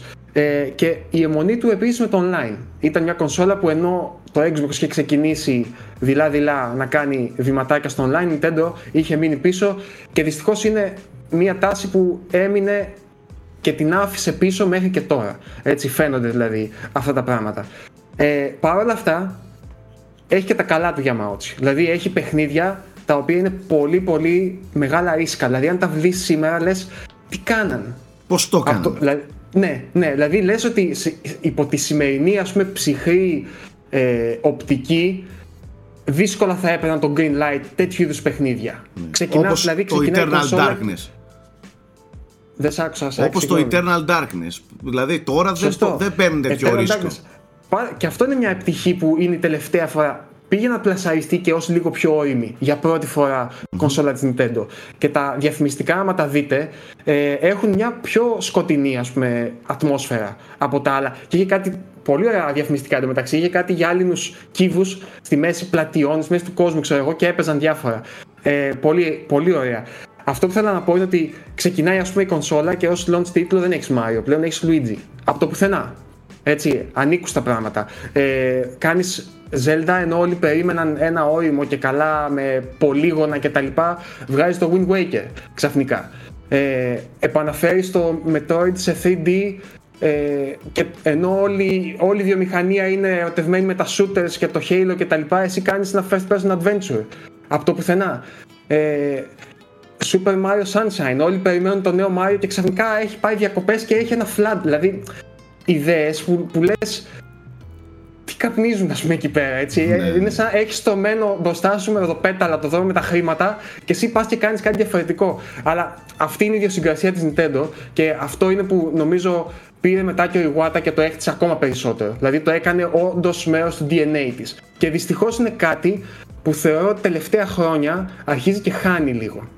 Ε, αυτήν την, την, την διάθεση για πειραματισμό, την ακραία, την, την εντελώς δεν με νοιάζει το ρίσκο. Αυτό που σου έλεγα πριν, ο- για παράδειγμα για το Kirby το καινούριο. Κατάλαβες, δηλαδή θα ήθελα να, να ξαναδώ λίγο, λίγο, δεν λέω πολύ, λίγο από εκείνη την Nintendo. Ναι, Κατάλαβες; δηλαδή δεν ξέρω παιδιά αν Που δεν θα τη φοβηθεί να σημερινή ρισκάρει, ας Nintendo πούμε. θα μπορούσε να έχει βγει το Majora's Mask. Όχι. Ένα παιχνίδι τόσο περίεργο και ιδιαίτερο και Ναι. ιδίως που ήρθε μετά από το τότε κατά γενική ομολογία καλύτερο παιχνίδι όλων των εποχών και έρχεται και το διαδέχεσαι με ένα όχι απλά αλόκοτο με ένα, με ένα παιχνίδι που με το που ξεκινάς σε κάνει να νιώθεις περίεργα, ας πούμε. Σε, είναι σαν να σε διώχνει. Τέλος πάντων, το Gamecube λοιπόν είναι πολύ ιδιαίτερο ε, και γι' αυτό και το αγαπάω νομίζω κιόλας. Και έχει παραδόξως μέσα του κάποια αντιφατικά πράγματα. Παρότι δηλαδή είναι η κονσόλα που όντως έχει ε, παρόμοια hardware ισχύει με τους ανταγωνιστές του, βλέπεις μέσα του ψήγματα μιας φιλοσοφίας που θα έρθει με το Wii. Δηλαδή, αν θυμάστε ο Μοχλός, ε, βλέπεις ήδη την- το άγχος της Nintendo να μειώσει τα κουμπιά. Έχει δηλαδή ένα τεράστιο κουμπί στο κέντρο του, όπου υπο- θα ήθελε να είναι το κεντρικό του, και τα άλλα είναι λίγο παραγωνισμένα. Δηλαδή, βλέπεις μια διάθεση να απλοποιηθεί κάπως το, το, το interface του παίχτη, το οποίο θα εξελιχθεί φυσικά στο Wii αργότερα. Ε, αλλά απ' την άλλη ήταν και ένα πάρα πολύ καλοφτιαγμένο μηχάνημα, παιδιά. Ήταν καταρχάς πολύ φτηνό στην κατασκευή του. ήταν πολύ μικρό. Ήταν πολύ πιο μικρό από τον ανταγωνισμό. Και παρόλα αυτά έβγαζε πάρα, πάρα πολύ όμορφα αποτελέσματα. Δηλαδή το Rogue Leader τότε, το Rogue Squadron, δεν είχε να ζηλέψει από κανένα άλλο παιχνίδι κάτι σε επίπεδο τεχνικού τομέα. Το Resident Evil 4 όταν βγήκε για το, για το Gamecube ήταν ασύλληπτο τεχνικά. Ασύλληπτο. ακόμα και, το, ακόμα και το Luigi Mansion το πρώτο. Και το Luigi, σωστά. Ένα πανέμορφο πράγμα με τους φωτισμούς, τα particle effects. Ε, εγώ θέλω να πω ότι το Gamecube είχε έναν από τους αγαπημένους μου μοχλούς, χειριστήρια να το λέμε στα, στην κανονική τη γλώσσα, ε, ήταν από τις πιο ανθεκτικές κονσόλες που κυκλοφόρησαν ποτέ, ακόμα και σε τωρινά crash test βγαίνει νούμερο ένα, πέφτει από μπαλκόνια και τα λοιπά και δεν καταλαβαίνει τίποτα. Ε, για μένα είναι μία από τις τρεις αγαπημένες μου κονσόλες. Ε, μετράω αρκετά παιχνίδια μέσα στα 20 μου καλύτερα να είναι παιχνίδια του ε, Gamecube. Ε, για μένα η πιο θρηλυκή ε, κονσόλα της Nintendo ακριβώς γιατί όχι σημαντική αλλά μέσα μου κουβαλάει κάτι πολύ πιο στα δικά μου μέτρα ας πούμε δεν, τα είπες όλα τόσο, τόσο ωραία και όμορφα ε, ε, δυστυχώς δεν είχαν πολύ Gamecube Ξέρεις τι θέλω μόνο να πω για να κλείσουμε ας πούμε εδώ για να πάμε στα υπόλοιπα που έχουν γενέθλια που είναι εξίσου σημαντικά. Είναι από τις κονσόλες που όταν τις βλέπεις από απόσταση τώρα δηλαδή λες μα πώς γίνεται να μην πούλησε; Δηλαδή ήταν εξίσου δυνατό με τα άλλα. Ήταν 100 δολάρια πιο φθηνό. 100 ευρώ πιο φθηνό από τον νέο ανταγωνισμό, έτσι. Τα άλλα είχαν 300, αυτό είχε 200, ας πούμε. Και έφτασε να πουλείται μέχρι 99 ε, είχε καλά παιχνίδια τα οποία έμειναν μέχρι και σήμερα κάποια πράγματα. Δηλαδή είχε νέα IPs. Το Pikmin ήταν καινούριο τότε. Το νέο μεγάλο IP του Miyamoto, έτσι. Τέλος πάντων, είχε, είχε και third parties. Δηλαδή Prince of Persia, όλα αυτά είχαν έρθει. Πολλά, στο πολλά, Soul, πολλά. Soul Calibur, το οποίο είχε Cell, με τον Link. Όλα αυτά. Ε, είχε δηλαδή και υποστήριξη σχετικά καλή. Να σου πω και ένα ε, fun fact για, για αυτή την κονσόλα. Είναι η κονσόλα μακροβιότερης ε, πώς θα το πω τώρα; Ε, ε, μακροβιότερης αποπληρωμής μου ε, ως gamer την κονσόλα αυτή την πλήρωνα 2,5 χρόνια με δόσεις ε, με τον Έμπορα της Βενετίας είχες κάτι συμφωνία μάλλον. Φίλε, δεν ξέρω τι είχε γίνει. Ένα παράξενο πράγμα που πλήρωνα στα ελτά τη δόση κάθε φορά. Ναι ε, κάτι σαν γραμμάτια, κάτι τέτοιο πράγμα ήταν ας πούμε. Ε, και μου έχει μείνει, δηλαδή για μένα ήταν πολύ μια κονσόλα που με πέδεψε πολύ ρε παιδί μου για να την απολαύσω. Αλλά, γλυκό πέδεμα όμως. αλλά ήταν ναι πολύ γλυκό το, το πέδεμα. Ε, απίστευτες αναμνήσεις για μένα από τις πολύ αγαπημένες μου αυτή η κονσόλα. Και νομίζω ότι ομολογουμένως η κονσόλα με το καλύτερο σήμα όλων των εποχών Κατά τη γνώμη το πιο έξυπνο, το πιο έξυπνο και το πιο ωραίο σήμα όλων των εποχών. Και το μικρότερο ε, καλώδιο σε, ναι, σε controller. Ναι, ναι. Ευτυχώς βγήκε ο Wavebird, έτσι λεγότανε. Το Wavebird μετά, το ναι. οποίο παραδόξως είναι το πρώτο ασήμαντο, ο πρώτος ασήμαντο μοχλός στην ιστορία. Χωρίς δόνηση. και τεράστια τέτοια. Χωρίς δόνηση τότε. Ναι, ναι χωρίς δόνηση. Σωστά. Ναι. Ε, Πάντως να πω ότι εγώ πιστεύω ότι ο λόγος που δεν πήγε καλά το Gamecube εν τέλει είναι αυτός που περιέγραψα πιο πριν. Δηλαδή, σαν να έμεινε λίγο πίσω σε θέμα Το, το λίγο ιδιοσυγκρασιακό design με το, με το απέσιο χερούλι, το οποίο είναι όντως απέσιο κατά τη γνώμη μου, που είναι από πίσω. Το ότι δεν ασπάστηκε το DVD, το οποίο ήταν πολύ σημαντικό τότε. Το ότι δεν είχε αυτή την εικόνα του, της multimedia συσκευή που θα τη βάλεις από κάτω και θα είναι λίγο απ' όλα. Όπως ήταν το Τότε PlayStation, το Xbox και, το CD και DVD ναι. κτλ. Ε, Παρ' όλα αυτά, ξαναλέω ότι αυτή η αιμονή της Nintendo του να δίνει μια game console καθαρά θα της βγει σε καλό μετά στο Wii, ας πούμε. Ε, και επίσης είναι και η τελευταία φορά που είναι εντελώς safe και με το φορητό της. Δηλαδή, ταυτόχρονα με το GameCube, η Nintendo λανσάρει το Game Boy Advance, το οποίο ουσιαστικά είναι πάλι μια εξελιγμένη εκδοχή του Game Boy και όχι κάτι παραπάνω, και προσπαθεί και παλεύει να δημιουργήσει μια σύνδεση μεταξύ τους. Ας πούμε, ε, το Crystal Chronicles, το Final Fantasy τότε, το οποίο ήταν ένα Final Fantasy αποκλειστικό για το GameCube, πάλι πολύ ιδιαίτερο, γιατί αν θυμάστε η Square είχε μαλώσει με την Nintendo στα, στην εποχή του Nintendo 64. Ναι. Όταν έφυγε ο Yamauchi ο Iwata επανέφερε τη σχέση των δύο εταιριών και αυτό είναι ας πούμε, το πρώτο παιχνίδι καλής θέλησης, ας το πούμε έτσι. Ε, στο Game Boy Advance χρησιμοποιούνται σαν δεύτερο, δεύτερη οθόνη. Έτσι. Δηλαδή και ψήγματα του Wii U. Αυτά, δηλαδή βλέπετε ότι η πορεία της Nintendo ε, έχει μια συνέχεια πολύ συγκεκριμένη. Δηλαδή ιδεών και πειραματισμών που ξεκινάνε αποτυχημένα συνήθως μέχρι να, μέχρι να πετύχουν. Ε, γιατί είναι τα ίδια άτομα ουσιαστικά, τα ίδια μυαλά ας πούμε, που είναι από εκεί. Και το πολύ σημαντικό κλείνοντας να πω που έκανε ο Iwata την εποχή του, του Gamecube, για την Nintendo πολύ σημαντικό μάλλον, ότι ε, έκανε τον Miyamoto, όχι από game designer, τον έκανε director. Δηλαδή πλέον ο Miyamoto ήταν ο Αναβαθμίστηκε ο ρόλος του μέσα στην Nintendo. Ναι. ναι, και θα έχει μεγάλο λόγο στο ποια κατεύθυνση θα έχει δημιουργικά η εταιρεία. Έτσι. Αυτά Αγαπη... για το Gamecube. Αγαπημένο Gamecube game. Ε, Metroid Prime, τα είπαμε, έλα, προχωράμε. Metroid Prime. Ωραία. Συμφωνούμε, συμφωνούμε ε, προχωράμε. Παρ' όλα αυτά, ένα παιχνίδι που θα ήθελα ως remake ή ως επανακυκλοφορία είναι το Eternal Darkness ναι, από το ναι, ναι Gamecube. αν ήταν ένα να διαλέξω. Ισχύει, ισχύει, ισχύει. ισχύει. Λοιπόν, ε, πάμε στο δεύτερο παιχνίδι. Το οποίο το 2001 είναι πολύ ιστορική χρονιά, όπως βλέπετε. Ε, είναι το πρώτο παιχνίδι του Fumito Ueda. Είναι το Ico. Το οποίο έσκασε λίγο αθόρυβα μέσα στη βιομηχανία τότε. Αλλά κανείς δεν μπορούσε να προβλέψει πόσο επιδραστικό και πόσο σημαντικό θα ήταν εν τέλει ε, για τα επόμενα χρόνια. Και είναι μια εποχή, παιδιά, που το, τα first party του PlayStation δεν είναι πάρα πολύ ισχυρό brand. Δηλαδή το PlayStation τότε ήταν γνωστό για το Final Fantasy, για το Grand Turismo. Για το, Metal Gear Solid. Ναι, ήταν για Metal Gear, για το Silent Hill, δηλαδή ήταν για third party παιχνίδια. Ε, οπότε το Ico ήταν ένα περίεργο μικρό παιχνιδάκι από έναν ε, Ιάπωνα δημιουργό, ο οποίος δεν έχει ξανακάνει τίποτα ε, ο οποίος έχει ρίζες στην καλών τεχνών, δηλαδή ήταν καλλιτέχνης ο άνθρωπος, δεν ήταν ε, ε, designer ας πούμε ή κάτι τέτοιο. Ε, και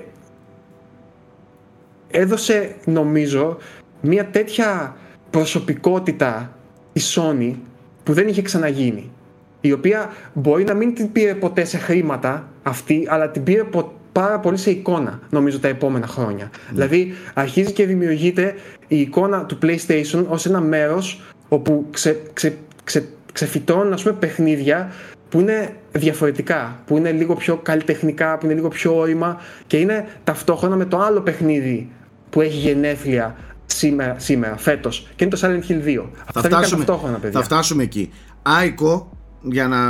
Για να... Ίκο. Σε διορθώνω. Okay. Ίκο. Ε, δεν, κάποια πράγματα δεν αλλάζουν μέσα μας. Δεν, ναι, ναι, δεν γίνεται να το πούμε lineage. Θα το λέμε για πάντα lineage. Λοιπόν, ε, το Aiko λοιπόν για εμένα ε, να πούμε ότι πάτωσε. Ήταν παιχνίδι ναι. το οποίο δεν ακούστηκε πουθενά. Ε, Αυτό ήθελα να πω εγώ. Αναδείχθηκε από το Shadow of the Colossus; Επανακυκλοφόρησε, δεν αναδείχθηκε. Πρόσεξε. Κυκλοφόρησε το Shadow of the Colossus και μετά αφού έκανε πάταγο το Shadow of the Colossus το 2005 κυκλοφόρησε ξανά χωρίς κάποιο update ή οτιδήποτε upgrade, remaster κτλ. Το ίδιο ακριβώς παιχνίδι, απλά ξαναβγήκε εμπορικά στα ράφια. Αυτό εννοώ, ότι αν δεν υπήρχε η επιτυχία του Shadow of the Colossus, ίσως να μην συζητούσαμε όχι, όχι, όχι, όχι. Το, το Shadow of the Colossus έκανε, ανέβασε πολύ τον πύχη και έκανε γνωστό το στούντιο ε, και θέλανε ο κόσμος να παίξει. παιδιά εδώ. Όντως το Shadow ανέβασε την εμπορική του πλευρά, αλλά έχω μαζέψει εδώ πέρα δηλώσεις από δημιουργούς που τους επηρέασε βαθύτατα. Θα πάμε πλάκα με το πόσοι έχουν επηρεάσει. Περίμενε. Το παιχνίδι αυτό δεν κυκλοφορούσε καν στην Ελλάδα. Κυκλοφόρησε με την επανακυκλοφορία του. Καταλαβες; Δεν νομίζω. Ναι, ναι, δεν υπήρχε δεν στα ράφια επίσημα κανονικά. Ερχόταν με import από το εξωτερικό. Δηλαδή δεν ήταν, σίγουρος, αλλά okay. ήταν ψηλοαδιάφορος τίτλος και ήρθε επίσημα στα ράφια εμπορικά από την αντιπροσωπεία και τα λοιπά μετά το Shadow of the Colossus.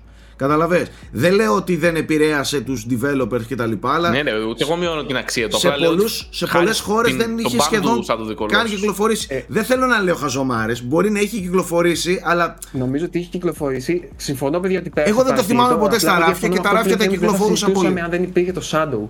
Ε, θα σας ίσως, έκανε... ίσως λέω να μην συζητούσαμε αυτό ναι. εννοώ. Ναι. Καταλαβες, ε, ότι να, ίσως να μην το είχαμε μάθει το αριστούργημα που είναι. Με αυτή την έννοια νομίζω ότι το, το, το οίκο έφερε κάτι που αργότερα λίγοι κατάφεραν να το μιμηθούν. Και έφερε ένα είδος σχεδιασμού που ήταν μινιμαλιστικός. Δηλαδή που αφαιρούσε πράγματα να προσθέτει. Και τότε, και βασικά πάντα, παιδιά, κάθε φορά που έχετε νέα γενιά, η τάση της βιομηχανίας είναι βάλε τώρα, έχουμε πιο πολύ δύναμη να προσθέσουμε. Να προσθέσουμε πράγματα, να το κάνουμε πιο μεγάλο. Το, το οίκο, όπως και το Shadow of the Colossus, είναι αφαιρετικά σχεδιασμένα, δηλαδή βγάζοντας πράγματα. Δεν έχει HUD. Το, το combat system του είναι πάρα πολύ απλό. Ε, Σχεδόν ανύπαρκτο. Ο πιο απλός μηχανισμός του, που ο οποίος είναι και ο επαναστατικός τότε, ο οποίος δεν έχει καμία ουσιαστικά χρησιμότητα πρακτική, που είναι να πιάνεις το χέρι, το, το χέρι την, την, ε, την κοπελίτσα, ο οποίος όμως με αυτό το πολύ απλό πράγμα ας πούμε, άλλαξε νομίζω το τι μπορείς να κάνεις με την αλληλεπίδραση στα παιχνίδια. Τουλάχιστον σε ένα επίπεδο ας πούμε mainstream, ετσι Ε, το ότι να, να βάλεις έναν μηχανισμό ο οποίος έχει κυρίως συναισθηματικό περιεχόμενο και όχι τόσο πρακτικό, συστημικό. Ότι την, την κρατάω από το χέρι. Την... Ναι. Ε, ο, ο Τζόζεφ Φάρες δήλωσε ότι από αυτόν, δηλαδή από το οίκο και μετά, θέλησε να κάνει συνεργατικά παιχνίδια. Ε, ο Τζος Χόλμς που ήταν ο creative director του, του Halo για χρόνια, του 4 σίγουρα ας πούμε. και του Reach.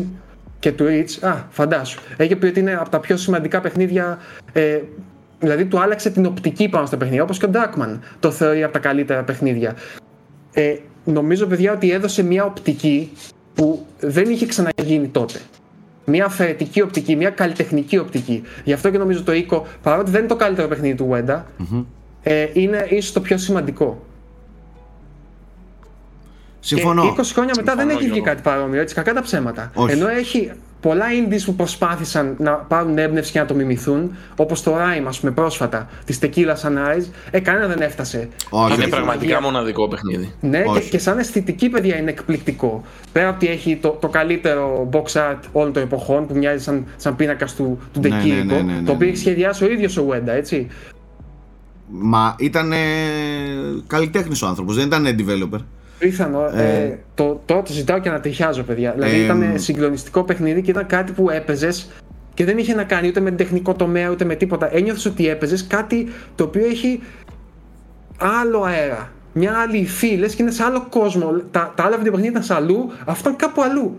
Ναι. Δεν μπορούσες να το πιάσεις, δεν έχεις ξαναδεί τέτοιο πράγμα. Αυτά τα τεράστια κτίρια, τους καινούς χώρους, τα επιβλητικά κάστρα, τα, τα, η τύχη. Ήταν, δεν είχε και... λεπτομέρειες, αλλά σε έπνιγε κάπως. Και... Το save του αυτός που ο... καθόσουν και έπαιζε εκείνη η μουσικούλα. Ναι. Τι απίθανο παιχνίδι, παιδιά. Και αυτός ο, δεν... ο μινιμαλισμός. Ε, απίστευτο, στο... απίστευτο.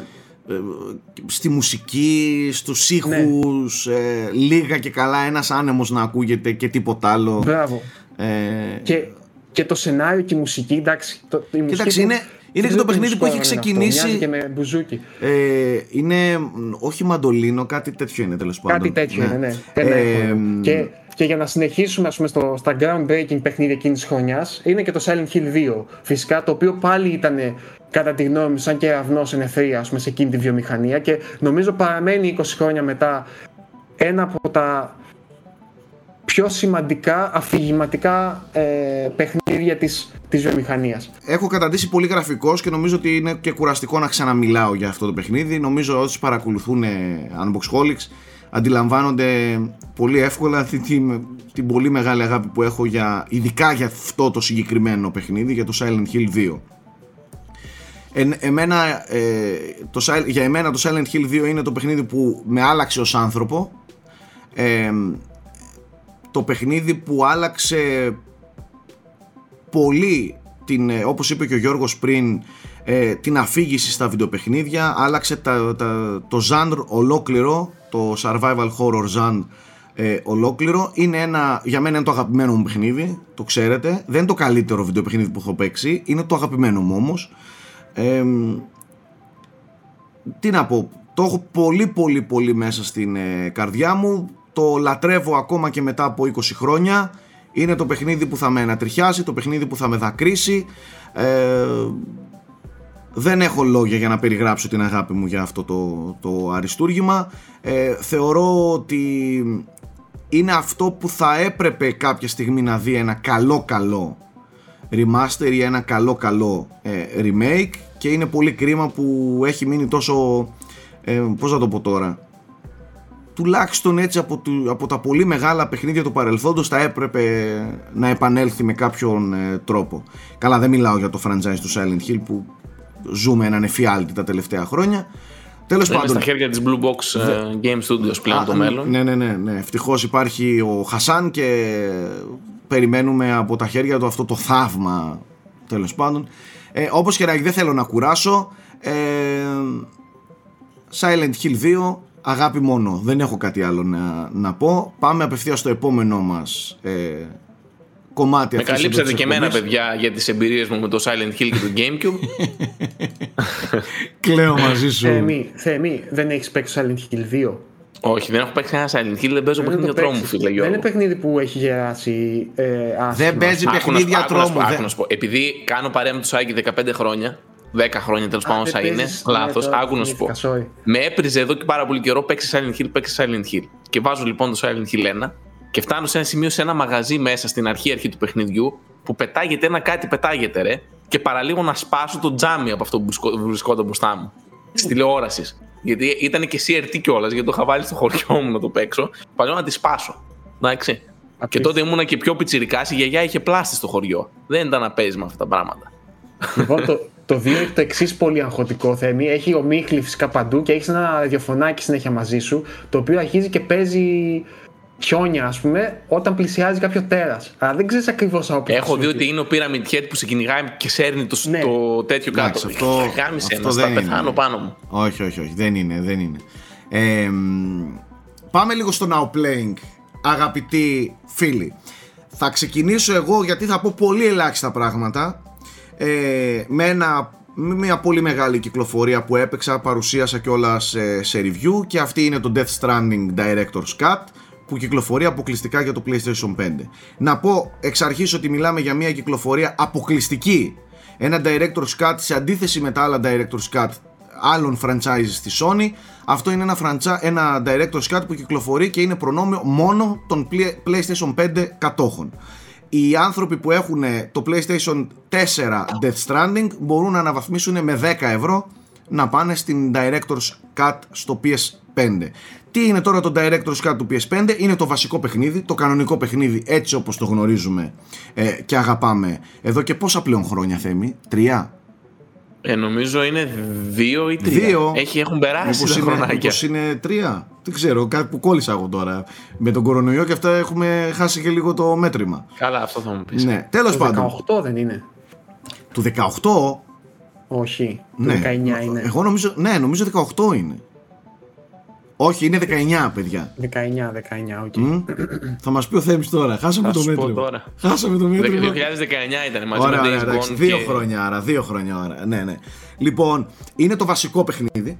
Έχει μέσα όλα τα έξτρα καλούδια που έχουμε δει σε, στην έκδοση του PC όπως είναι το, το υλικό για το Cyberpunk, το υλικό για το Half-Life κτλ. κτλ. Έχει ένα σκασμό από νέο περιεχόμενο σε εξοπλισμό, σε gadgets και τέτοια πράγματα.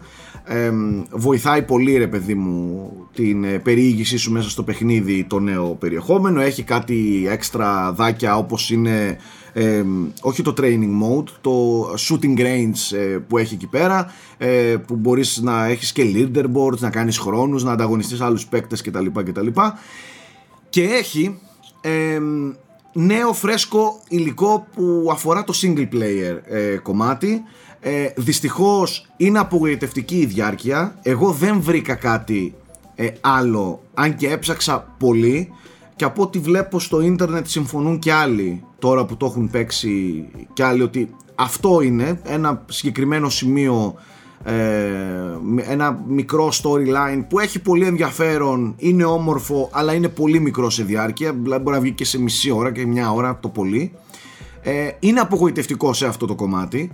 Δεν είναι παιχνίδι που θα υποχρεώσει αυτούς που έχουν παίξει ήδη το PS4 Death Stranding να δουν οπωσδήποτε αυτό. Δεν έχει κάτι που λες αμάν και πως πρέπει να το βιώσω όπως το Ghost of Tsushima που είχε ένα μεγαλούτσικο έτσι expansion με πολύ ενδιαφέρον που άξιζε να ασχοληθείς.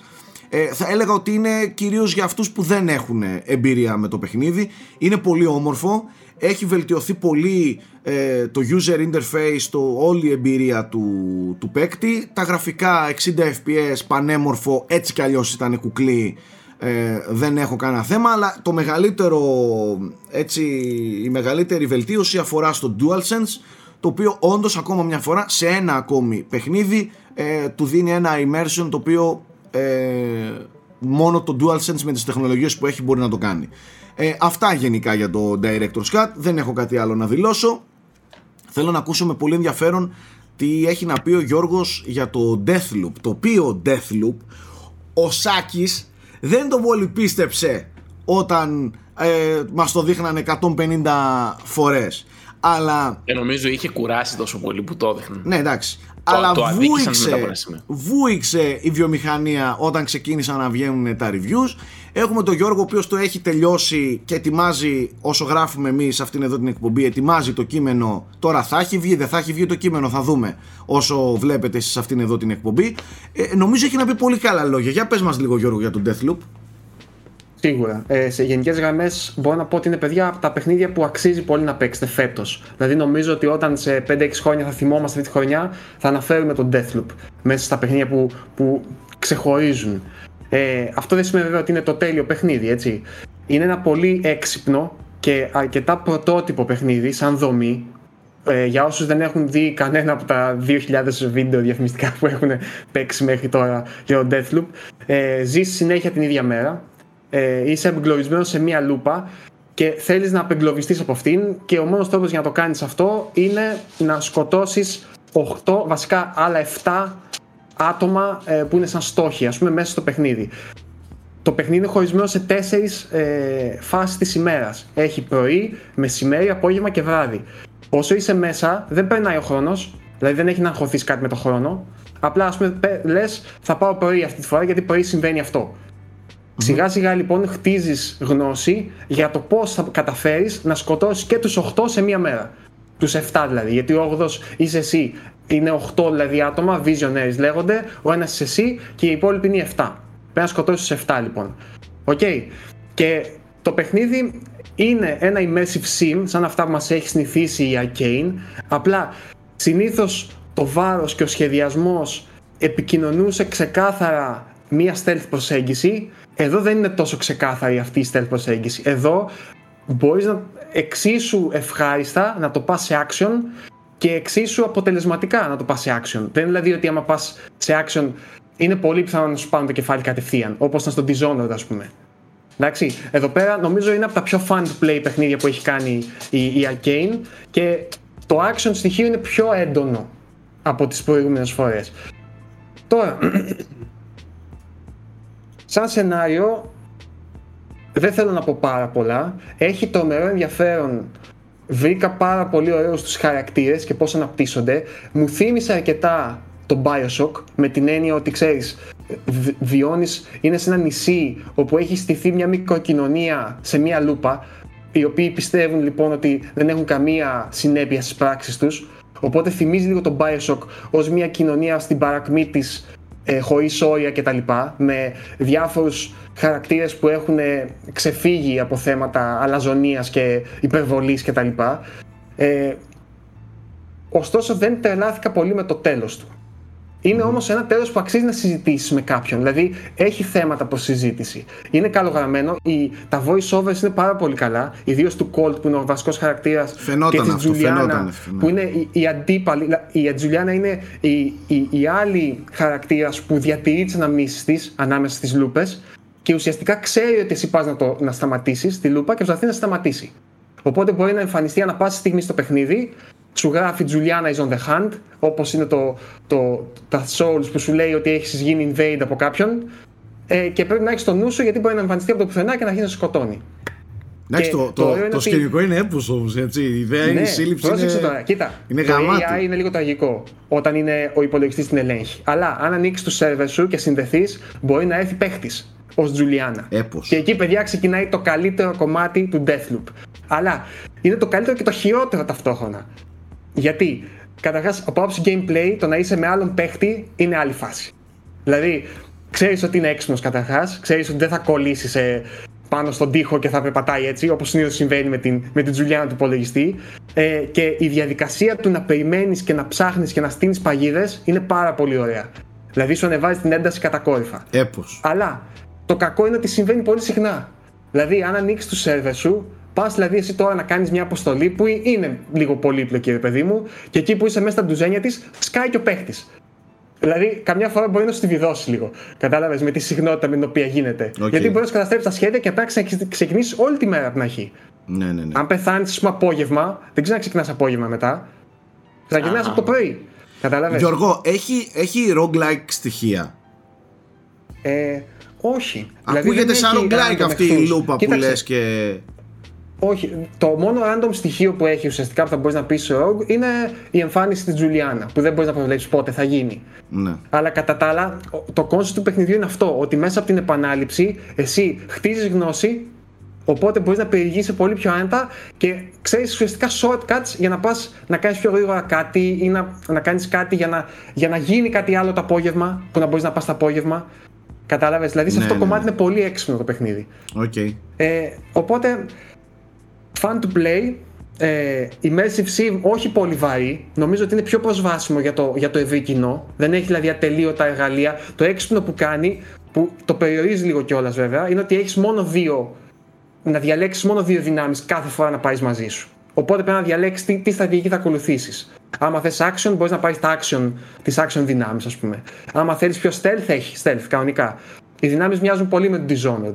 Ναι. Ε, ε, και ενδιαφέρον σενάριο και ενδιαφέρον και multiplayer. Άμα θέλεις μετά, και αυτό είναι πολύ ωραίο, μπορείς να πας ως Τζουλιάνα και να κάνεις invade άλλους παίχτες. Το που είσαι λίγο Predator, ας πούμε έτσι, είσαι άλλος Ό,τι, ό,τι κάναμε και στο Dark Souls. Ναι, μπράβο. Γι' αυτό λέω ότι θυμίζει και λίγο από Dark Souls αυτό το κομμάτι. Ε, ένα πολύ καλό παιχνίδι. Η Arcane δείχνει πάλι ότι είναι στις top ομάδες της βιομηχανίας. Ε, για μένα δυστυχώς δεν έχει το θάρρος να πάει το concept του εντελώς ελεύθερα εκεί που πρέπει, δηλαδή το κομμάτι της εξερεύνησης και της γνώσης που παίρνεις δυστυχώς σου το δίνει λίγο μασημένη τροφή. δηλαδή ανακαλύπτεις ένα, ένα, ε, πώς να σου πω, ένα έγγραφο το διαβάζεις, μπορείς να μην έχεις καταλάβει τι ακριβώς λέει, δίπλα σου πετάει μήνυμα, το έγγραφο αυτό λέει ότι το τάδε και το τάδε συμβαίνει αυτό. Ναι, ναι, ναι. Κατάλαβες; Κατάλαβα, κατάλαβα. Άμα θες πάτα marker, πάτα marker να σε πάει κατευθείαν. Θεωρώ ότι το παιχνίδι αν, αν δεν ήταν τόσο ε, γενναιόδωρο ώστε να σου δίνει έτσι εύκολα τις πληροφορίες και τις έχτιζε σιγά σιγά θα το θα ένιωθες καλύτερα στο τέλος έτσι όπως έχεις ευθυγραμμίσει τους πάντες για να τους σκοτώσεις κατάλαβες Μάλιστα. Θυμίζει και λίγο Hitman σε, σε σημεία. Θυμίζει και λίγο Hitman σε αυτό το κομμάτι. Ότι ναι. έχεις πολλές προσεγγίσεις για το πώς να τους φέρεις μαζί. Τέλος πάντων, Μάλιστα. ωραίο παιχνίδι, παιδιά. Αν σας αρέσουν. Αν σας άρεσε το Dishonored, αλλά σας φαινόταν λίγο ε, αργόστροφο, λίγο, όχι αργόστροφο από άποψη ξυπνάδας, από άποψη ρυθμού. Λίγο δίστροπο με την έννοια ότι αν σου δεν σου έβγαινε το stealth, μετά έμπλεκες πολύ. Ε, εδώ δεν είναι έτσι. Εδώ είναι πιο fun to play, πιο γρήγορος ρυθμός, δεν σε νοιάζει τόσο και να σε βρούνε. Μετά από ένα σημείο είσαι overpowered. Και είναι λογικό, γιατί αυτό είναι το όλο το concept του παιχνιδιού. Ότι είναι. εσύ κρατάς την αμνή σου, οι άλλοι δεν τις κρατάνε, οπότε εσύ ξέρεις πράγματα που οι άλλοι δεν ξέρουν. Και έχεις και δυνάμεις που οι άλλοι δεν ξέρουν. Ε, έχει ένα σύστημα που επενδύει και κρατάς όπλα από το ένα playthrough στο άλλο, οπότε γίνεσαι και πιο δυνατός σταδιακά. Ε, και είναι ένα, γενικά είναι ένα διασκεδαστικό παιχνίδι. Μην το φοβάστε, δεν είναι δηλαδή και καλά δύσκολο σε εισαγωγικά okay. παιχνίδι που θέλει να επενδύσεις. Το εκφραστεί από το πρώτο μέχρι το τελευταίο λεπτό. Μάλιστα.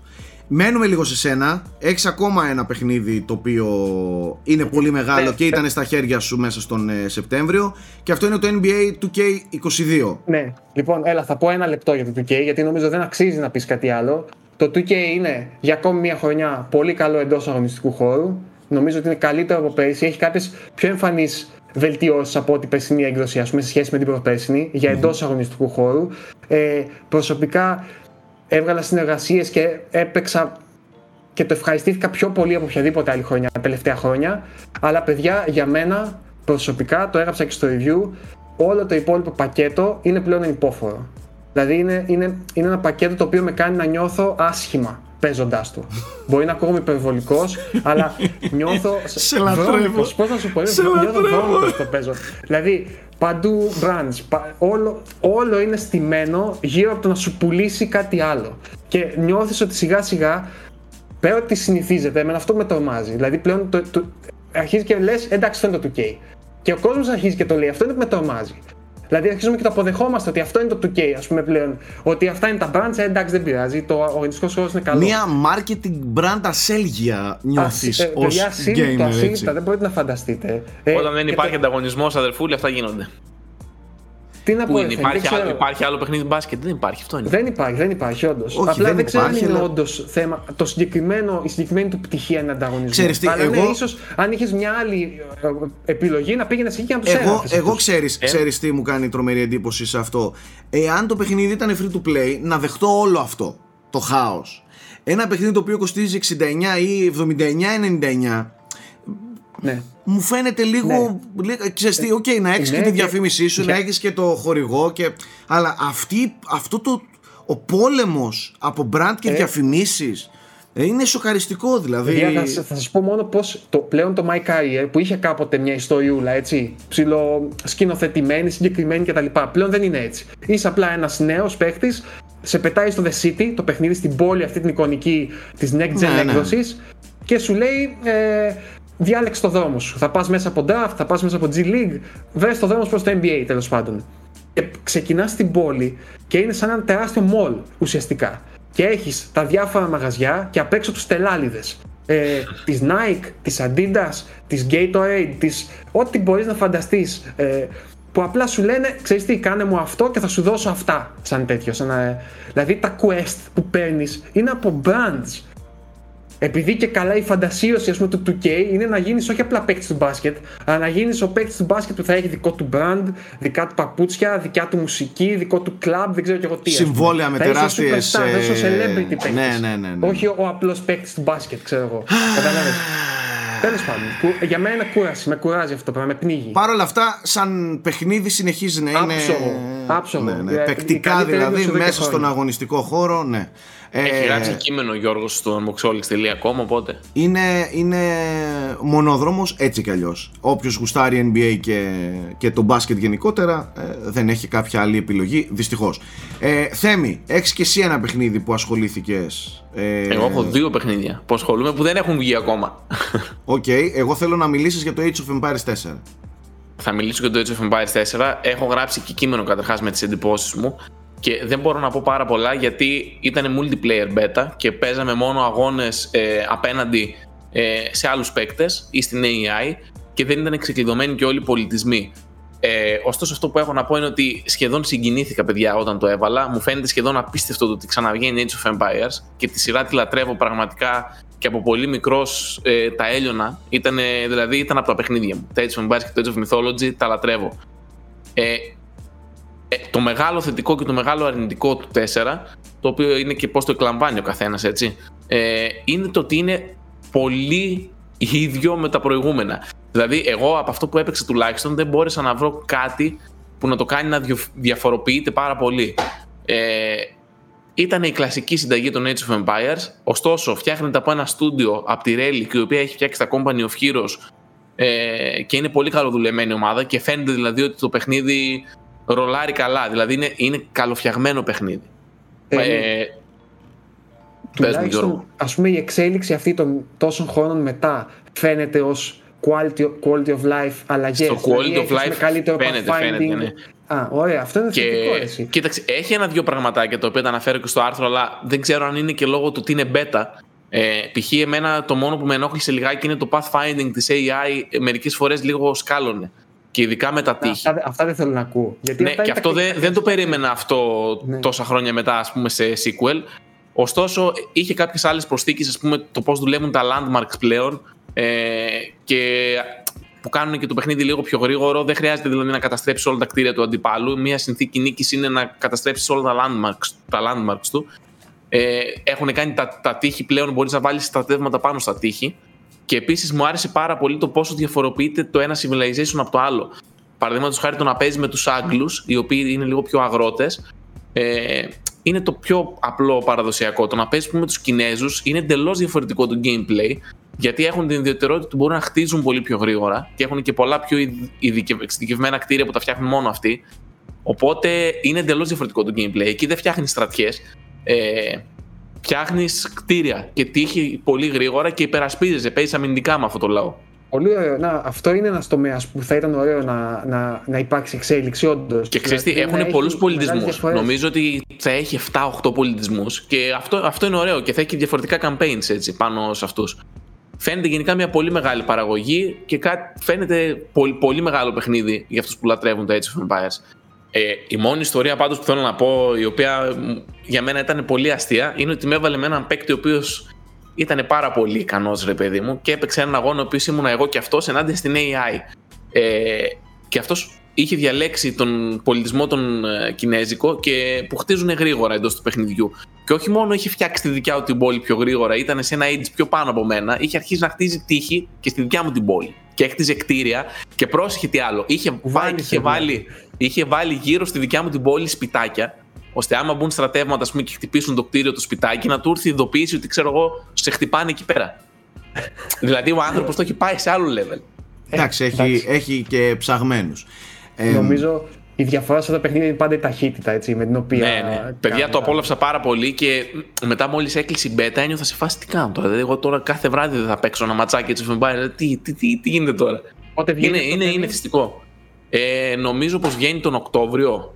Θα σου Σίγουρα πω τώρα, Γιώργο. Οκτώβριο, αλλά πότε; Πότε δεν θυμάμαι. Ε, θα σου πω τώρα, δώσου μου ένα λεπτάκι. Κάτι, αν θυμάμαι. Στις 28 Οκτωβρίου βγαίνει. Α, ωραία. Α, ωραία. Okay. Έχουν ένα, ένα μήνα ακόμα. Λοιπόν, πάμε στην πρόταση της εβδομάδας στο κομμάτι του gaming. Μετά από πολύ ωραίο συμβούλιο εδώ μεταξύ μας με τα παιδιά, 30 δευτερόλεπτα διήρκησε, ε, αποφασίσαμε ότι αυτήν την εβδομάδα στο κομμάτι του gaming θα σας προτείνουμε το παιχνίδι, drumroll εδώ, Heavy Rain. Ε, το Heavy Rain... Δεν βάζω εφέ, το έκανες τόσο ρεαλιστικά που... Καλά εντάξει εννοείται ρε που να αρχίσω να, να κάνω και άλλα όργανα με το στόμα μου. Ε, Εγώ θα έλεγα ηχογράφησέ τον να χρησιμοποιούμε το εφέ που έκανε σωστό, γενικά σαν Σωστό, σωστό. Σε όλη τη σεζόν. Σωστό, παιδιά, μπορώ, μπορώ. Και θα το, ξέρετε, για εσά θα το κάνω και τζάμπα. Δεν θα χρεώσω τίποτα. λοιπόν, Heavy Rain. Γιατί προτείνω εγώ τώρα το Heavy Rain; Το Heavy Rain, παιδιά, είναι ένα παιχνίδι το οποίο είναι ακριβώς παιχνίδι Οκτωβρίου. Δηλαδή, βροχούλα, συνεφιά. Δεν θα σας πρότεινα Heavy Rain τον Ιούνιο ε, πρώτα απ' όλα να πούμε ότι είναι ιστορικό παιχνίδι. Ε, το παιχνίδι το οποίο δεν ήταν το πρώτο, αλλά είναι αυτό που εδραίωσε πλέον ε, τα, πώς θα τα πούμε τώρα, interactive dramas της Quantic Dream.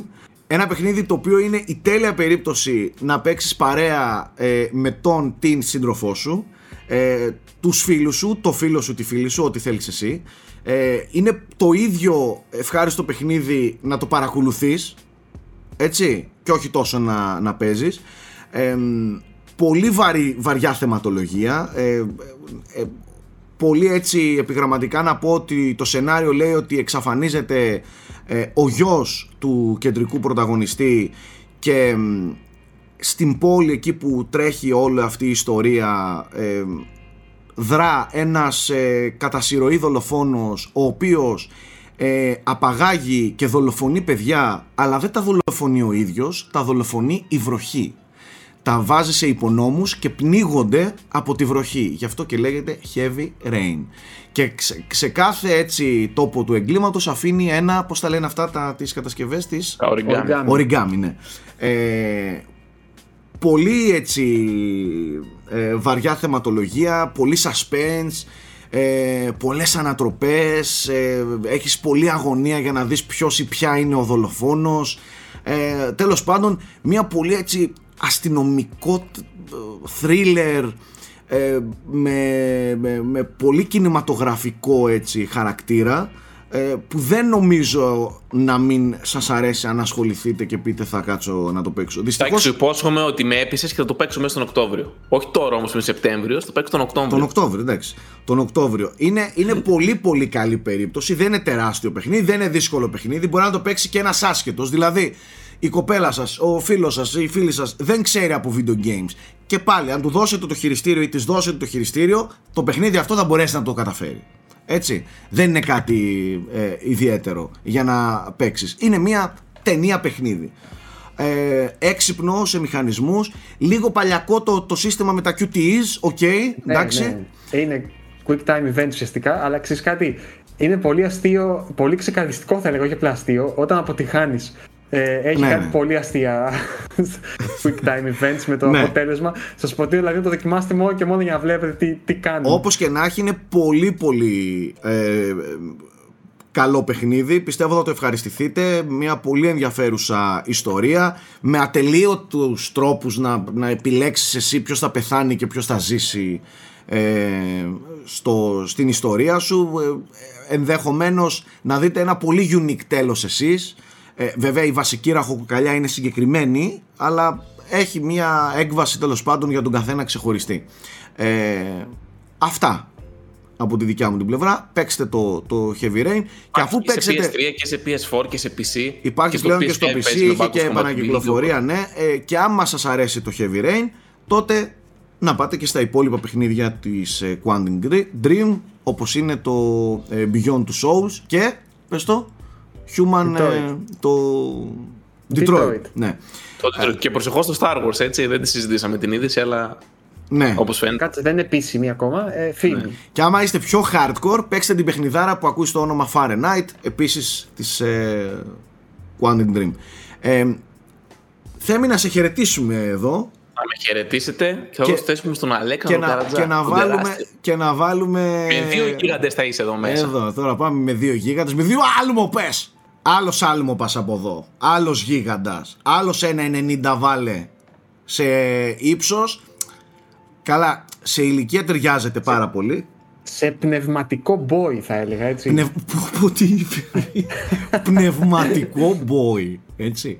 Ήρθανε Όλα κάτι... πολλά τα έχουμε και τα κιλά και το ύψος Ήρθα... και τα Ήρθανε κάτι παιδιά σήμερα να μας δούνε και ο πρώτος unboxholics που γνώρισαν ήταν ο Καρατζάς και μου λένε ότι η εμπειρία ήταν συγκλονιστική ήταν και μάλλον πολύ αναμενόμενη. Και λέω τι εννοείται και λέει ότι με το που μας ε, συνάντησε και τα λοιπά ε, κάπως το έφερε η κουβέντα εκείνη τη στιγμή στο και ξεκίνησε να μιλάει για ποσοστά Ξέρεις το 13% αυτών που μας βλέπουν Κάνανε ερώτηση τα παιδιά να μην απαντήσω μακρύβια ναι, ναι, και άρχισε εκεί τα ποσοστά και τα νούμερα εκεί τους τρέλανε που να γνωρίζουν ότι έτσι είναι ο Καρατζάς. Αλέξανδρος Καρατζάς ο οποίος κουβαλάει ένα, μια τεράστια ευθύνη στο unboxholics.com ε, ο άνθρωπος αυτός γράφει τα άγραφα ε, του ίντερνετ. Ε, τόσο ε, για την ε, στήλη και την κατηγορία των ε, tech ε, της tech επικαιρότητας, όσο φυσικά και της επιστήμης του διαστήματος και όλα αυτά που μας έχει τρελάνει εκεί πέρα ε, και, και το έχει σηκώσει στις πλάτες του σε απίστευτο βαθμό. Μπείτε unboxholics.com και διαβάστε ακόμα και αν δεν ενδιαφέρεστε για αυτά τα θέματα και διαβάστε τα άρθρα που γράφει ο Άλεξ ε, και θα καταλάβετε δεν έχω κάτι άλλο ε, να πω Άλεξ το μικρόφωνο σε σένα θα μας ξεκινήσει κάτι από tech; Ναι, μια που έχουμε να μιλήσουμε καιρό στα frame rate και μια που είχαμε και την παρουσίαση πρόσφατα της Apple, την πολύ αναμενόμενη, Έχουμε όπως γνωρίζετε τα καινούργια iPhone 13. Εγώ βγάζω τα ακουστικά, οποία... μίλα μόνος σου. Φυσικά και θα έρθει... Εμένα με ενδιαφέρει πολύ. Τι σε ενδιαφέρει ρε, τι σε ενδιαφέρει, τα Apple σε ενδιαφέρουν εσένα; Α, τρολάρι, συγγνώμη, ναι, εντάξει. Τα Apple ενδιαφέρουν το μισό κόσμο, έτσι είναι παντοδυναμία, είναι ένα δισεκατομμύριο χρήστες. Εννοείται ότι υπάρχει τεράστιο ενδιαφέρον για τις νέες συσκευές της Apple.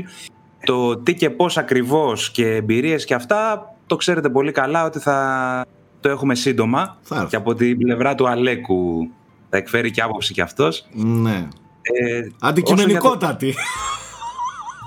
Όσο για το τι είδαμε, ε, καταρχάς έχουμε πέρα από τα iPhone τα καινούργια έχουμε το iPad mini για το οποίο έχει ενθουσιαστεί πολλοί κόσμος.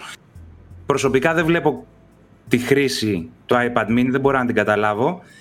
Είναι πολύ μικρό δηλαδή για τα δικά μου γούστα για tablet, είναι κοντά σε τηλέφωνο κτλ. Αλλά από ό,τι κατάλαβα έχει, υπάρχει πολλοί κόσμος που είναι πολύ εύκολο για αυτόν. Χωράει στην τσάντα του, το κρατάει, δεν είναι βαρύ, το κρατάει στο κρεβάτι το βράδυ για να δει κάτι. Τέλος πάντων, υπάρχει μεγάλο ενδιαφέρον για το iPad mini, το καινούριο, το οποίο έχει αρκετά χρόνια να βγει καινούριο και πλέον είναι σαν το iPad Air σε μικρογραφία. Πανίσχυρο κτλ. Ε, τα iPhone 13 τα καινούργια θα βγουν σε τέσσερις εκδόσεις. Κάτι θέλει να σε ρωτήσει ο Γιώργος. Περίμενε, περίμενε. Κάτι θέλει να σε ρωτήσει ο Γιώργος. Ναι, Α. συγγνώμη, μπορείς να λες ίντσες και αν ξέρουμε τιμή. Ε, με πιάνεις αδιάβαστο ίντσες, Πρέπει ίντσες, να δω τώρα με ίντσες και τέτοια. Ίντσες, ο, ο Boomer ψάχνει ίντσες, καταλαβες. Θέλει... Επειδή είπες είναι πολύ μικρό και λέω δηλαδή πόσες κάτω από 7. Είναι 7, όχι, κάτι. 7, κάτι. Κάτω από Οπότε 7. είναι λίγο παραπάνω από ένα τηλέφωνο πρακτικά. Ναι, ναι. Ε, σε στα iPhone 13 έχουμε το mini, έχουμε το iPhone 13 το απλό και έχουμε και την Pro σειρά. Η Pro σειρά φέρνει κάποιες βελτιώσεις ως προς τη φωτογραφία κυρίως και φυσικά την οθόνη των 120 Hz. Σπουδαία πράγματα. Το iPhone 13 έρχεται πρακτικά βελτιωμένο με την κάμερα του 12 Pro Max με το shift sensor αισθητήρα κτλ. Θα έχουμε ωραία πραγματάκια να δούμε.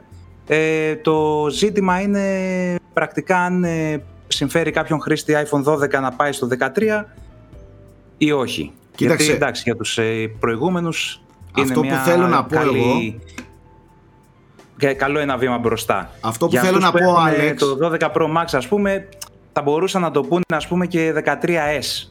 Ναι. Αυτό που βγήκε τώρα, 12S. 12 συγγνώμη. ε, αυτό που θέλω να πω είναι ότι μου φάνηκε απίστευτα επαναστατικός ο, ο, ο, σχεδια, ο νέος σχεδιασμός, ο ολοκένουργιος και ολόφρεσκος σχεδιασμός. Φανάρι, φανάρι, Ναι, και ειδικά εκεί το πράγμα που έπαιξε, την μπαλάρα που έπαιξε η Apple με, με την αλλαγή της διάταξης των καμερών, εντάξει, εκεί πέρα έχει ξεφύγει η φάση, άστο.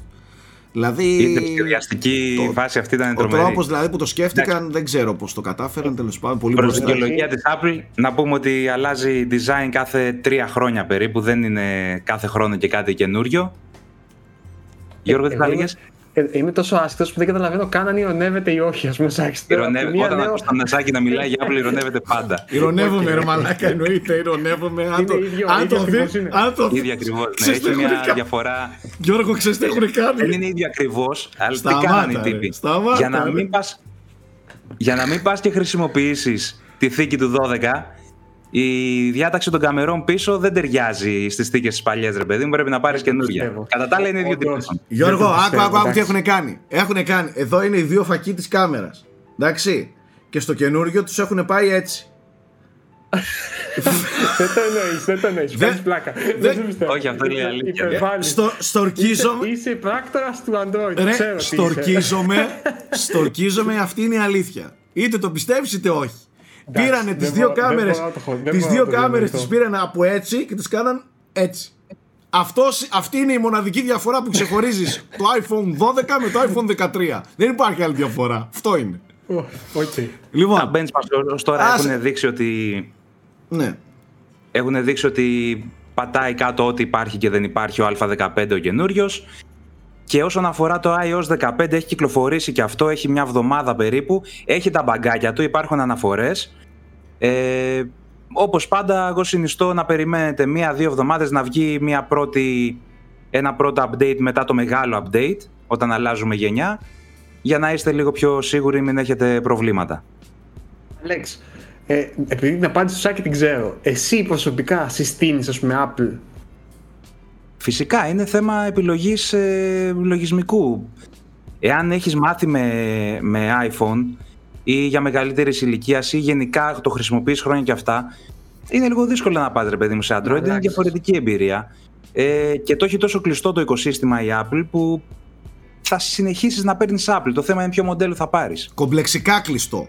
Να τα λέμε σωστά, Ναι, να τα εντάξει, διορθώνουμε έτσι όπως Ε, πρέπει. Ένα παράδειγμα, ας πούμε, τώρα έχω το Apple TV Plus εγώ στο iPad και τα λοιπά.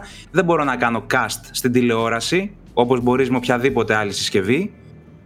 Ε, πρέπει να έχεις Apple TV για να...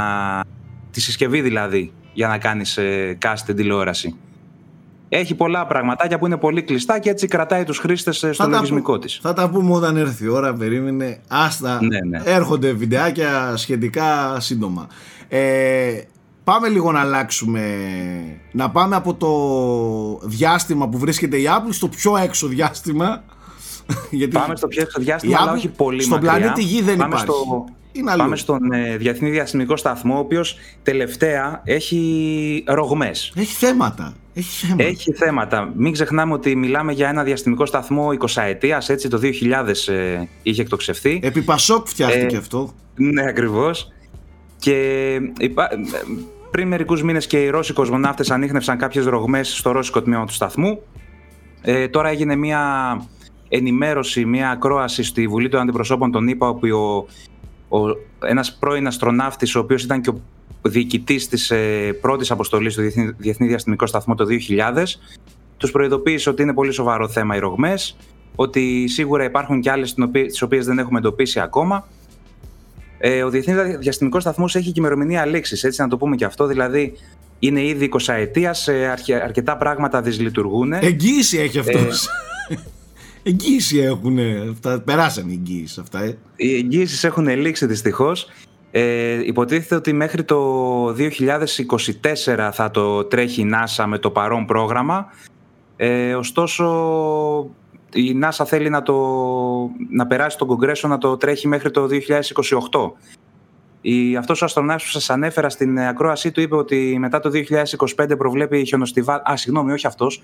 Ένας, ε, ο, δι, ο Ρώσος διοικητής του ρώσικου τμήματου σταθμού, ε, Βλαντιμίρ Σολοβιόφ, κάπως έχει προβλέψει ότι μετά το 2025 θα αρχίσει μια χιονοστιβάδα βλαβών στο Διεθνή Διαστημικό Σταθμό, οπότε μένει να δούμε και την πορεία του. Είναι και πολιτικό θέμα, δηλαδή οι εντάσεις μεταξύ Ρωσίας και Αμερικής έχουν οδηγήσει τη Ρωσία να πει ότι θα φύγει από το Διεθνή Διαστημικό Σταθμό. Ο μισός σταθμός είναι ρώσικος, έτσι, το γνωρίζουμε αυτό.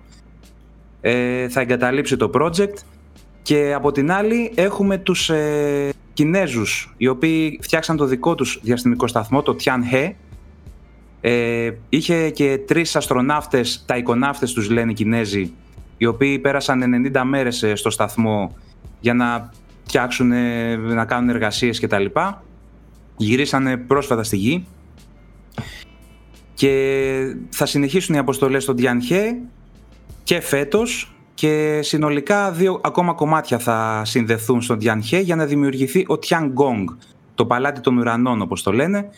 Θα είναι επίσης περίπου το 20% του μεγέθους του Διεθνούς Διαστημικού Σταθμού και η ολοκλήρωσή του, η συναρμολόγησή του αναμένεται να ολοκληρωθεί το 2022. Αλλά θα είναι αποκλειστικά κινέζικος. Έχουν πει οι Κινέζοι ε, και σε άλλους, ε, άμα θέλουν να συμμετέχουν σε αυτό, είναι ανοιχτός. Ε, αλλά διεθνή διαστημικό σταθμό με την έννοια που ξέραμε ως τώρα θα είναι αυτός και όταν καταστραφεί Εν τω μεταξύ δεν ξέρω αν γνωρίζετε πώς θα καταστραφεί Πώς θα καταστραφεί; Θα το ρίξουν στην ατμόσφαιρα Απλά και, Συγγνώμη, θα πέσει κάπου; Ε, δεν νομίζω να υπάρχουν τόσο μεγάλο κομμάτια που να πέσουν. Αν πέσουν, θα πέσουν σίγουρα σε ανοιχτό ωκεανό, ειρηνικό, ατλαντικό κτλ. Θα είναι υπολογισμένα, όλα μετρημένα οπωσδήποτε αλλά δεν υπάρχει άλλος τρόπος να ξεφορτωθείς κάτι σε τροχιά. Μάλιστα. Πρέπει να πέσει κάποια στιγμή. Τώρα πάμε λίγο πιο πέρα, πάμε στη Σελήνη, όπου έχουμε την αποστολή Viper της NASA. Πρόκειται για ένα rover ε, περίπου στο μέγεθος ε, αυτά τα αμαξίδια του, του Golf, αν έχετε δει, το οποίο θα προσγειωθεί στο, νότιο πόλο της Σελήνης, σε ένα κρατήρα εκεί πέρα για να ψάξει για νερό. Παγωμένο νερό φυσικά είναι εκείνο το σημείο από τα πιο παγωμένα που υπάρχουν στη σελήνη, οπότε αν υπάρχει ελπίδα να βρεθεί νερό στη σελήνη, θα είναι εκεί πέρα. Άλεξ, δεν ναι. έχουμε ήδη ανακαλύψει νερό κάτω από το έδαφος της σελήνης, κάνω λάθος; Αυτές οι ανακαλύψεις έχουν γίνει μέσω δορυφόρων. Δεν έχουμε πάρει δείγμα... Πάμε να εξακριβώσουμε δηλαδή τώρα. Ναι, ναι. Όπως και στον Άρη, ξέρουμε ότι υπάρχει, δεν έχουμε βρει ακόμα δείγμα νερού σε παγωμένη μορφή. Αυτό. Ε, να πάμε και λίγο σε γήινα. Θες να μιλήσουμε λίγο για bitcoin; Όπα. Λοιπόν, πέρα από τις ε, διακυμάνσεις που φυσικά υπάρχουν και τα λοιπά, πέρα από την αυστηρότητα της Κίνας ε, το τελευταίο διάστημα που δεν είναι κάτι άγνωστο, είναι συνηθισμένο, έχει απαγορεύσει όλες τις συναλλαγές με bitcoin και τα λοιπά. Ε, ένα πολύ ενδιαφέρον που διάβασα ήταν για τα ηλεκτρονικά απόβλητα του bitcoin το οποίο ξεπερνάνε αυτά μιας μικρής χώρας, μέτριας χώρας. Ηλεκτρονικά απόβλητα σε σύγκριση εννοούμε ας πούμε κινητά τηλέφωνα, υπολογιστές, εκτυπωτές, σταθερά τηλέφωνα, τέτοια πράγματα. Η έρευνα αυτή λοιπόν λέει ότι ε, τα ηλεκτρονικά απόβλητα του mining, όχι μόνο του bitcoin, γενικά ρε παιδί με το κρυπτονομισμάτων, το mining που γίνεται, ξεπερνούν κάθε χρόνο τους 30.700 τόνους περίπου όσα βγάζει και η Ολλανδία κάθε χρόνο από ηλεκτρονικά απόβλητα συσκευών. Okay. Σκέψου, για να έχεις μια αίσθηση μεγέθους, ότι μιλάμε για 272 γραμμάρια ηλεκτρονικών αποβλήτων ανασυναλλαγή, όταν το iPhone 13 ζυγίζει 173 γραμμάρια. Οπότε έχουμε θέμα στη διαχείριση αυτή των αποβλήτων. Δεν μιλάμε για ρήπανση και τα λοιπά, μιλάμε για τα χαλασμένα ε, Πλακέτες, chips κτλ.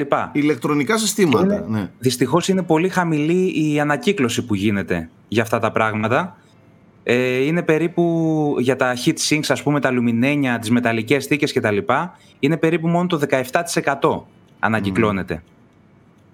Και γενικά οι bitcoining mining, mining συσκευές έχουν μέσω όρο διάρκεια ζωής 1,29 έτη. Οπότε σκέψω ότι κάθε 1,5 χρόνο υπάρχει πολύ πράγμα που πετιέται.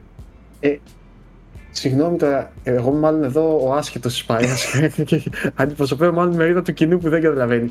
Αυτές οι συσκευές τι κάνουν ακριβώς; Είναι μόνο γι' αυτό και μετά τις Ναι. πετάνε; Ναι, είναι, είναι εξειδικευμένες γι' αυτό. Αφιστεύονται; Δεν είναι, ας πούμε, μια κάρτα γραφικών που μπορείς να τη χρησιμοποιήσεις και για gaming, να την πουλήσεις μετά ή κάτι, άμα αναβαθμίσεις. Είναι συσκευές, να δεις πώς τα λένε, ε, ASICS νομίζω τα λένε. Α, Είναι application specific συσκευές, δηλαδή τις ε, φτιάχνουν μόνο για μια συγκεκριμένη εργασία, οπότε μετά δεν μπορείς να το χρησιμοποιήσεις για κάτι άλλο, αναγκαστικά το πετάς. Γιατί συμβαίνει αυτό, για λόγους ασφαλείας; Όχι, είναι για τη μέγιστη απόδοση των συσκευών αυτών. Δηλαδή, ε, μια κάρτα γραφικών κάνει πολλά πράγματα. Ναι. Α, Για μέγιστη κατανάλωση για να είναι ενέργειας, εστιασμένος σε αυτό που μάλλον χρειάζεται. μικρότερη κατανάλωση ενέργειας, χρησιμοποιούν αυτές τις συσκευές για να μην καταναλώνουν πολύ ρεύμα, γιατί το ρεύμα είναι ένα σημαντικό στοιχείο στο mining. Οπότε δεν μπορούν να χρησιμοποιήσουν κάπου αλλού τη συσκευή μετά, πετιέται και έχουμε αυτό το θέμα με, τα, με, τα ηλεκτρονικά, με την ηλεκτρονική ρήπανση. Οκ. Πάω σε άλλη μια ερώτηση, ακόμα μάλλον πιο χαζή. Τι είναι το mining, Όχι τώρα, σοβαρά. Όντως. Όντως τώρα Ε, βγάζουμε. είναι σαν να ρωτάω τι είναι η λάσπη, ξέρω εγώ. Όχι, κοίταξε. Με απλά λόγια. Ναι. Όσο πιο απλά μπορείς, σαν να μιλάς σε νήπιο. Το... Τα κρυπτονομίσματα βασίζονται στο blockchain. Ναι. Το blockchain είναι υπολογιστές σε όλο τον κόσμο που κάνουν επιβεβαίωση Οκ, μιας ναι, συναλλαγή. αυτό το ξέρω, μέχρι εκεί έχω πάει. Μπράβο. Ε, για να παραχθούν κρυπτονομίσματα, να, να, να επιβεβαιωθούν οι λογαριασμοί, αυτοί, αυτές οι συναλλαγές που γίνονται, επιβεβαιώνονται από κάποια μηχανήματα. Αυτοί που διαθέτουν τα μηχανήματα για να επιβεβαιώσουν τις συναλλαγές, πρέπει να κερδίζουν και κάτι που τα χρησιμοποιούν. Οπότε όταν επιβεβαιώνεις συναλλαγές, παίρνεις και ένα μικρό ποσοστό κρυπτονομισμάτων. Και Αυτό έχει θεωρείται- γίνει λέγεται πλέον mining. business. Υπάρχουν δηλαδή εργοστάσια ολόκληρα. Δεν μιλάμε τώρα για μια-δύο κάρτες γραφικών που έβαλες να κάνουν mining να βγάλεις λίγα ευρώ. Μιλάμε για Νομίζω- εργοστάσια ολόκληρα που άμα ψάξεις Ναι. φωτογραφίες στο ίντερνετ είναι... Θα τρομάξεις. θα τρομάξεις. Ναι, μιλάμε για εκατομμύρια κάθε μέρα. Νομίζω τώρα αρχίζω, παιδιά, και καταλαβαίνω το μέγεθος της παραοικονομίας, ας πούμε, που έχει αρχίσει και Το δημιουργεί. μέγεθος είναι τεράστιο. Ε, Ναι, σε, τα επίπεδο, κοινωνικά. σε, σε επίπεδο κατανάλωσης ενέργειας ε, ξεπερνάνε, ξεπερνούσαν την Αργεντινή πριν ε, ένα τρίμηνο νομίζω.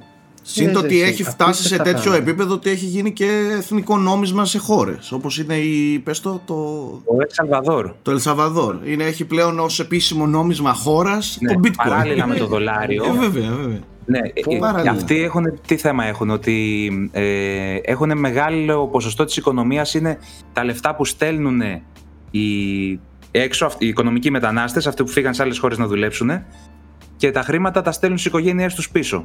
Το τραπεζικό σύστημα τους κρατάει πάρα πολλά λεφτά για αυτό το πράγμα.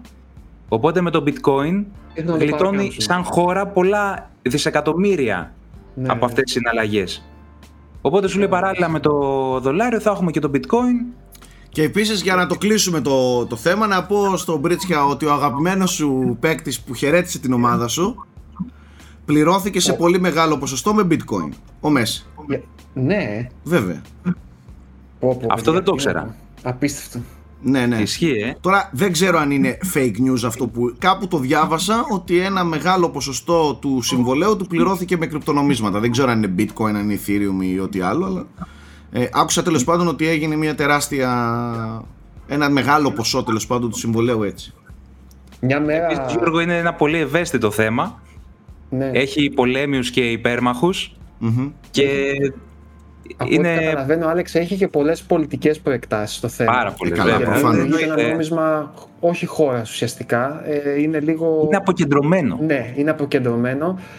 Τέλος πάντων, ε, αξίζει άμα θέλεις μια εβδομάδα, ας πούμε, δεν θα έχουμε πολύ επικαιρότητα, να, μιλήσουμε, να μας μιλήσεις δηλαδή λίγο πιο αναλυτικά για τα bitcoins κτλ. Δεν είμαι ειδήμονας. Σίγουρα, δηλαδή γνωρίζω το την, καταλαβαίνω. ε, την επικαιρότητα Τι- γύρω από αυτά. Την τις επικαιρότητα πολιτικές και λίγη, και προεκτάσεις, λίγης κάποιες θεωρία. αποφάσεις Και κρατών που λίγης έχουν θεωρία, πάρει. ναι, ναι. Ναι. Ε, όχι, ναι, και αυτό για να υπάρχει και ο, υπάρχουν κανάλια που είναι πιο εξειδικευμένα πάνω σε αυτό και άνθρωποι οι οποίοι ασχολούνται και, και γνωρίζουν πάρα πολύ καλά όλο αυτό που λέγεται κρυπτονομίσματα. Εμείς εδώ το συζητάμε όπως συζητάει ένας άνθρωπος γενικότερα που παρακολουθεί τι γίνεται εκεί τριγύρω ε, για το κομμάτι των κρυπτονομισμάτων. Ε, πάντως έχει πάρα πολύ ενδιαφέρον, αναμενόμενα ε, μας απασχολεί ή θα μας απασχολήσει πολλούς ε, στο μέλλον. Ε, εδώ παίκτες σου λέω η ομάδα σου έχασε και πληρώνονται με bitcoin. Να μην το σχολιάσουμε τώρα αυτό. Μην αρχίσουμε και Όχι, μιλάμε όχι. τώρα για Μπαρτσελώνα και, Αυτό μας και άλλα έλειπε. τέτοια νεκρά κορμιά. Δεν έχει νόημα να συζητάμε για πεθαμένες ομάδες. Τέλος πάντων. Ε, Άλεξ, σε ευχαριστούμε πάρα πολύ αδερφούλη. Εγώ ευχαριστώ. Καλή συνέχεια, παιδιά. Να σε καλά. Ξαφνικά, έτσι, πώς να το πω τώρα, σαν να χειμώνιας, έτσι, Ε, μια Είναι πιο υγρασία. ατμοσφαιρική αυτή, έτσι. Είναι πιο ατμοσφαιρική. Και ο ένας Ξεκάθαρα. και ο άλλος. Ξεκάθαρα. ε, ε, λίγο Twin Peaks, λίγο. Το να ακούς τον Πανταλαμέντη από πίσω. Το δεν άκουσα. ακούς Tales from the λίγο. Crypt θα έλεγα. Ναι, ένα Tales πράγμα- from the Crypt. ένα Ακόμα παράξ- καλύτερα. Έτσι. ένα έτσι παράξενο mood ε, μπήκε ξαφνικά στο frame rate γιατί στην παρέα μας είναι πέρα από τον ε, Κούλι ε, ο οποίος είναι στη Θεσσαλονίκη έτσι σε δικό του σπιτάκι πλέον ε, έχει αυτή την κόζη έτσι πινελιά Ε, στο έτσι, σαλονάκι του αυτά ναι ιστορίες ε, Γεια σου Κούλι Χαίρετε, παιδιά, τι κάνετε πως είστε. Καλή σεζόν να έχουμε, έτσι. Ναι, δηλαδή, έτσι, μιλάμε τώρα έτσι, για. Ε, έτσι. τέρμα τηλεοπτική. Έτσι, γουστάρω έτσι, πάλι, έτσι, πλήρη σεζόν σόκρε, και πάλι άστο, τηλεοπτική. άστο. Και φυσικά πάμε πολύ βόρεια με τον Αντώνη ακόμα μια φορά σε αυτό το σκηνικό που εντάξει παιδιά είναι ξεκάθαρα Λονδίνο, είναι ξεκάθαρα ραδιοφωνική εκπομπή midnight, BBC after midnight. BBC One. Ναι, πολύ after midnight εκπομπή ραδιοφωνική.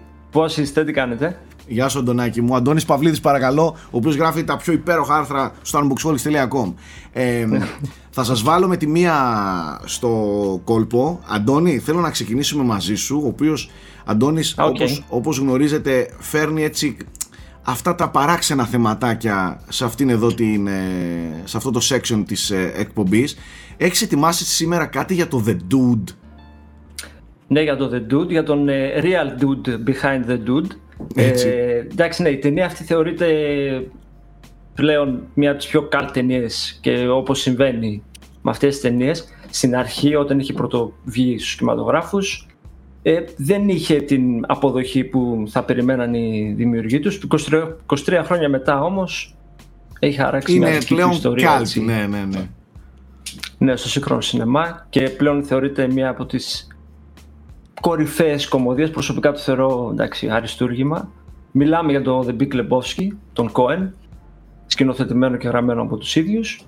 Ε, ο άνθρωπος που αποτέλεσε τη βάση όμως για να χτιστεί αυτός ο iconic ε, χαρακτήρας που τον παιδίεται ο ε, Jeff Bridges υπήρξε ονομάζεται Jeff Dowd, ήταν ε, Ή είναι Γιώργος ακόμα Τριγκάκης. παραγωγός. Γιώργος Τριγκάκης ονομάζεται. Ονομάζεται Γιώργος Τριγκάκης ε, παραγωγός ταινιών και πολιτικός ακτιβιστής Jeff Dowd ε, η γνωριμία τους είχε γίνει το, πριν βγει το- πριν, στα γυρίσματα του The Blood Simple OK. πρώτη ταινία των, ε, Coen Brothers. τον, τον Cohen. Ναι, εκεί, εκεί ε, έμαθαν ότι το, ε, ένα λογνοπέ, ότι το παρατσούκλο του είναι dude, λογνο, είναι dude, λογνοπέ, λογοπαίγνιο από τους φίλους του για το επίθετό του. Ε, μάθαν διάφορα πράγματα για τη ζωή του. Η ζωή του, εντάξει, ήταν, και, ήταν μια περιπέτεια, ας πούμε. Είχε, σε νεαρή ηλικία είχε, ε, ήταν μέλος ε, ενός αντιπολεμικού κινήματος το οποίο διαδήλωνε κατά του πολέμου στο Βιετνάμ και τον κλείσαν φυλακή. Πολλά, πολλά τέτοια. Ε, η χαλαρή του όμως προσωπικότητα έτσι και αυτό το ζεν που έβγαζε προς τα έξω ενέπνευσε τους, ε, τους Coen Brothers να γράψουν, να χτίσουν ένα ολόκληρο χαρακτήρα που ε, εντάξει, νομίζω είναι από τους πιο από τους πιο εμβληματικούς χαρακτήρες στο, στο χώρο Στο του σινεμά κινηματογράφου ισχύει. πλέον με απίστευτες ατάκες εντάξει, Αντώνη, μέχρι και τώρα, σήμερα. έχει πολύ ενδιαφέρον αυτό που λες ως καταγωγή ας πούμε, του χαρακτήρα γιατί νομίζω ότι πάντα μου έβγαζε ένα. Ο, ο, ο χαρακτήρας της ταινίας, δηλαδή ο Λεμπόφσκι, ότι είναι κάτι σαν ξεχασμένος χίπι, ας πούμε, μιας άλλης εποχής, ε, ο οποίος απλά ξέμεινε, δηλαδή δεν άλλαξε ποτέ και ουσιαστικά είχε αφαιρέσει από πάνω του όλο αυτό το πολιτικό, κοινωνικό περιτύλιγμα που είχαν οι χίπηδες και έχει κρατήσει απλά την ουσία του χαρακτήρα που είναι, ξέρω εγώ, αυτό το υπερβολικά cool και υπερβολικά θα πω μη φιλόδοξο. Ε, εγώ αυτό είναι που, που, Ναι. που, που λατρεύω στο, στο, στο Big Lebowski. Είναι ότι είναι ένας άνθρωπος που είναι στο LA, ξέρω εγώ, γιατί είναι και μια ταινία για το LA 100% το, το Lebowski. Ε, Ναι. που όλοι είναι, ξέρεις, ε, η χώρα των, της ευκαιρίας και η μεγάλη τέτοια της showbiz και όλοι θέλουν να γίνουν κάποιος και αυτός απλά θέλει το χαλί περ- του, ξέρω. ναι, να ναι, περνάει ναι, η μέρα του, ναι, έτσι. ναι, ναι, Ναι, παίζοντας να περνάει η μέρα. bowling και, και τίποτα άλλο. Πού θα Είναι αράξει, θεός. πού θα αράξει. Ναι, ναι. Ε, Ναι. Ε, ε, εγώ κάθε φορά που θέλω να χαλαρώσω, ας πούμε, σ- τη βάζω και ε, την ταινία και ε, πραγματικά δεν, σε, σε παίρνει όλο αυτό το κλίμα. Καλά, επειδή ναι. είναι σκηνοθετημένο και από τους μάγους, ας πούμε. Τους, ε, Είναι, είναι μαγική η αυτούς. ταινία. Ναι. Και ξέρεις τι, προ, τις προάλλες συζητούσα με έναν φίλο μου και έλεγα ότι κάποτε όταν ήμουν μικρότερος, ξέρω εγώ, θαύμαζα στις, στους σκηνοθέτες τα περίτεχνα μονόπλανα, τις περίεργες λήψεις, το τέτοιο. Πλέον όταν βλέπω μόνο τον διάλογο, τον Κοέν, το, στο bowling alley εκεί πέρα, ο ρυθμός που έχει είναι ασύλληπτο, παιδιά. Το θεωρώ από τους πιο ωραίους, καλοσκηνοθετημένους και καλοπεγμένου διαλόγους που έχει γίνει ποτέ ας πούμε, σε ταινία. Έτσι, βο- βοηθάει πολύ και η η περιγραφή, η φωνή του... Ε, αχ, Ε, Elliot, μου διαφεύγει. Tom Elliot. Σα- όχι, Tom- Sam Elliot. Sam Elliot. Έτσι από την αρχή, έτσι, με τη βαριά έτσι, προφορά. Ισχύει. Ισχύει και οι ηθοποιοί είναι απίθανοι. Steve Buscemi τρομερό, ο John Goodman. Ναι, ναι. Καλά, Και ο Jeff μικρή- Bridges εννοείται. Ο Τορτούρο και οι μικροί Τορτούρο. χαρακτήρες που τους βλέπεις... Ε, ε, Ο Torturo, αυτός κι αν είναι. Τέλεια. ναι, Που έκανε και Ε, spin-off εντωμεταξύ, ε. ναι. Δεν, δεν, είδα- δεν το είδα ποτέ η Ούτε αλήθεια. εγώ δεν Οπότε, ξέρω. Αλλά έχει κάνει spin-off, ναι, έχει κάνει Ναι. spin-off. Ναι. Με τον, με τον Jesus, ναι. Ναι. Ε, Τέλος πάντων.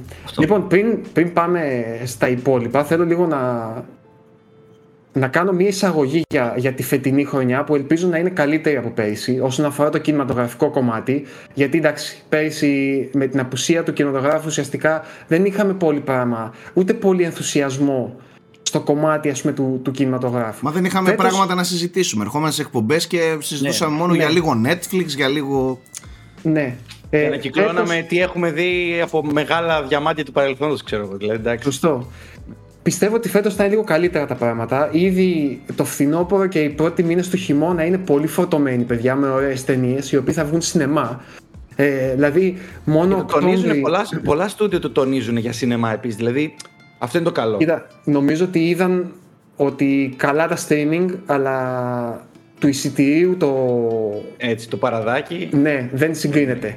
Τώρα το box office δεν συγκρίνεται. Για Ειδικά στην Αμερική που έχει 20 και ευρώ το ειστήριο, έτσι. Δεν είναι ναι, σαν και εμάς είναι εδώ. πολύ καλό για συμπληρωματικά έσοδα ας πούμε, το, το streaming, αλλά οι μεγάλες παραγωγές θέλουν το, το κινηματογράφο Χρειάζονται για να αίθουσα. επιβιώσουν. Ναι.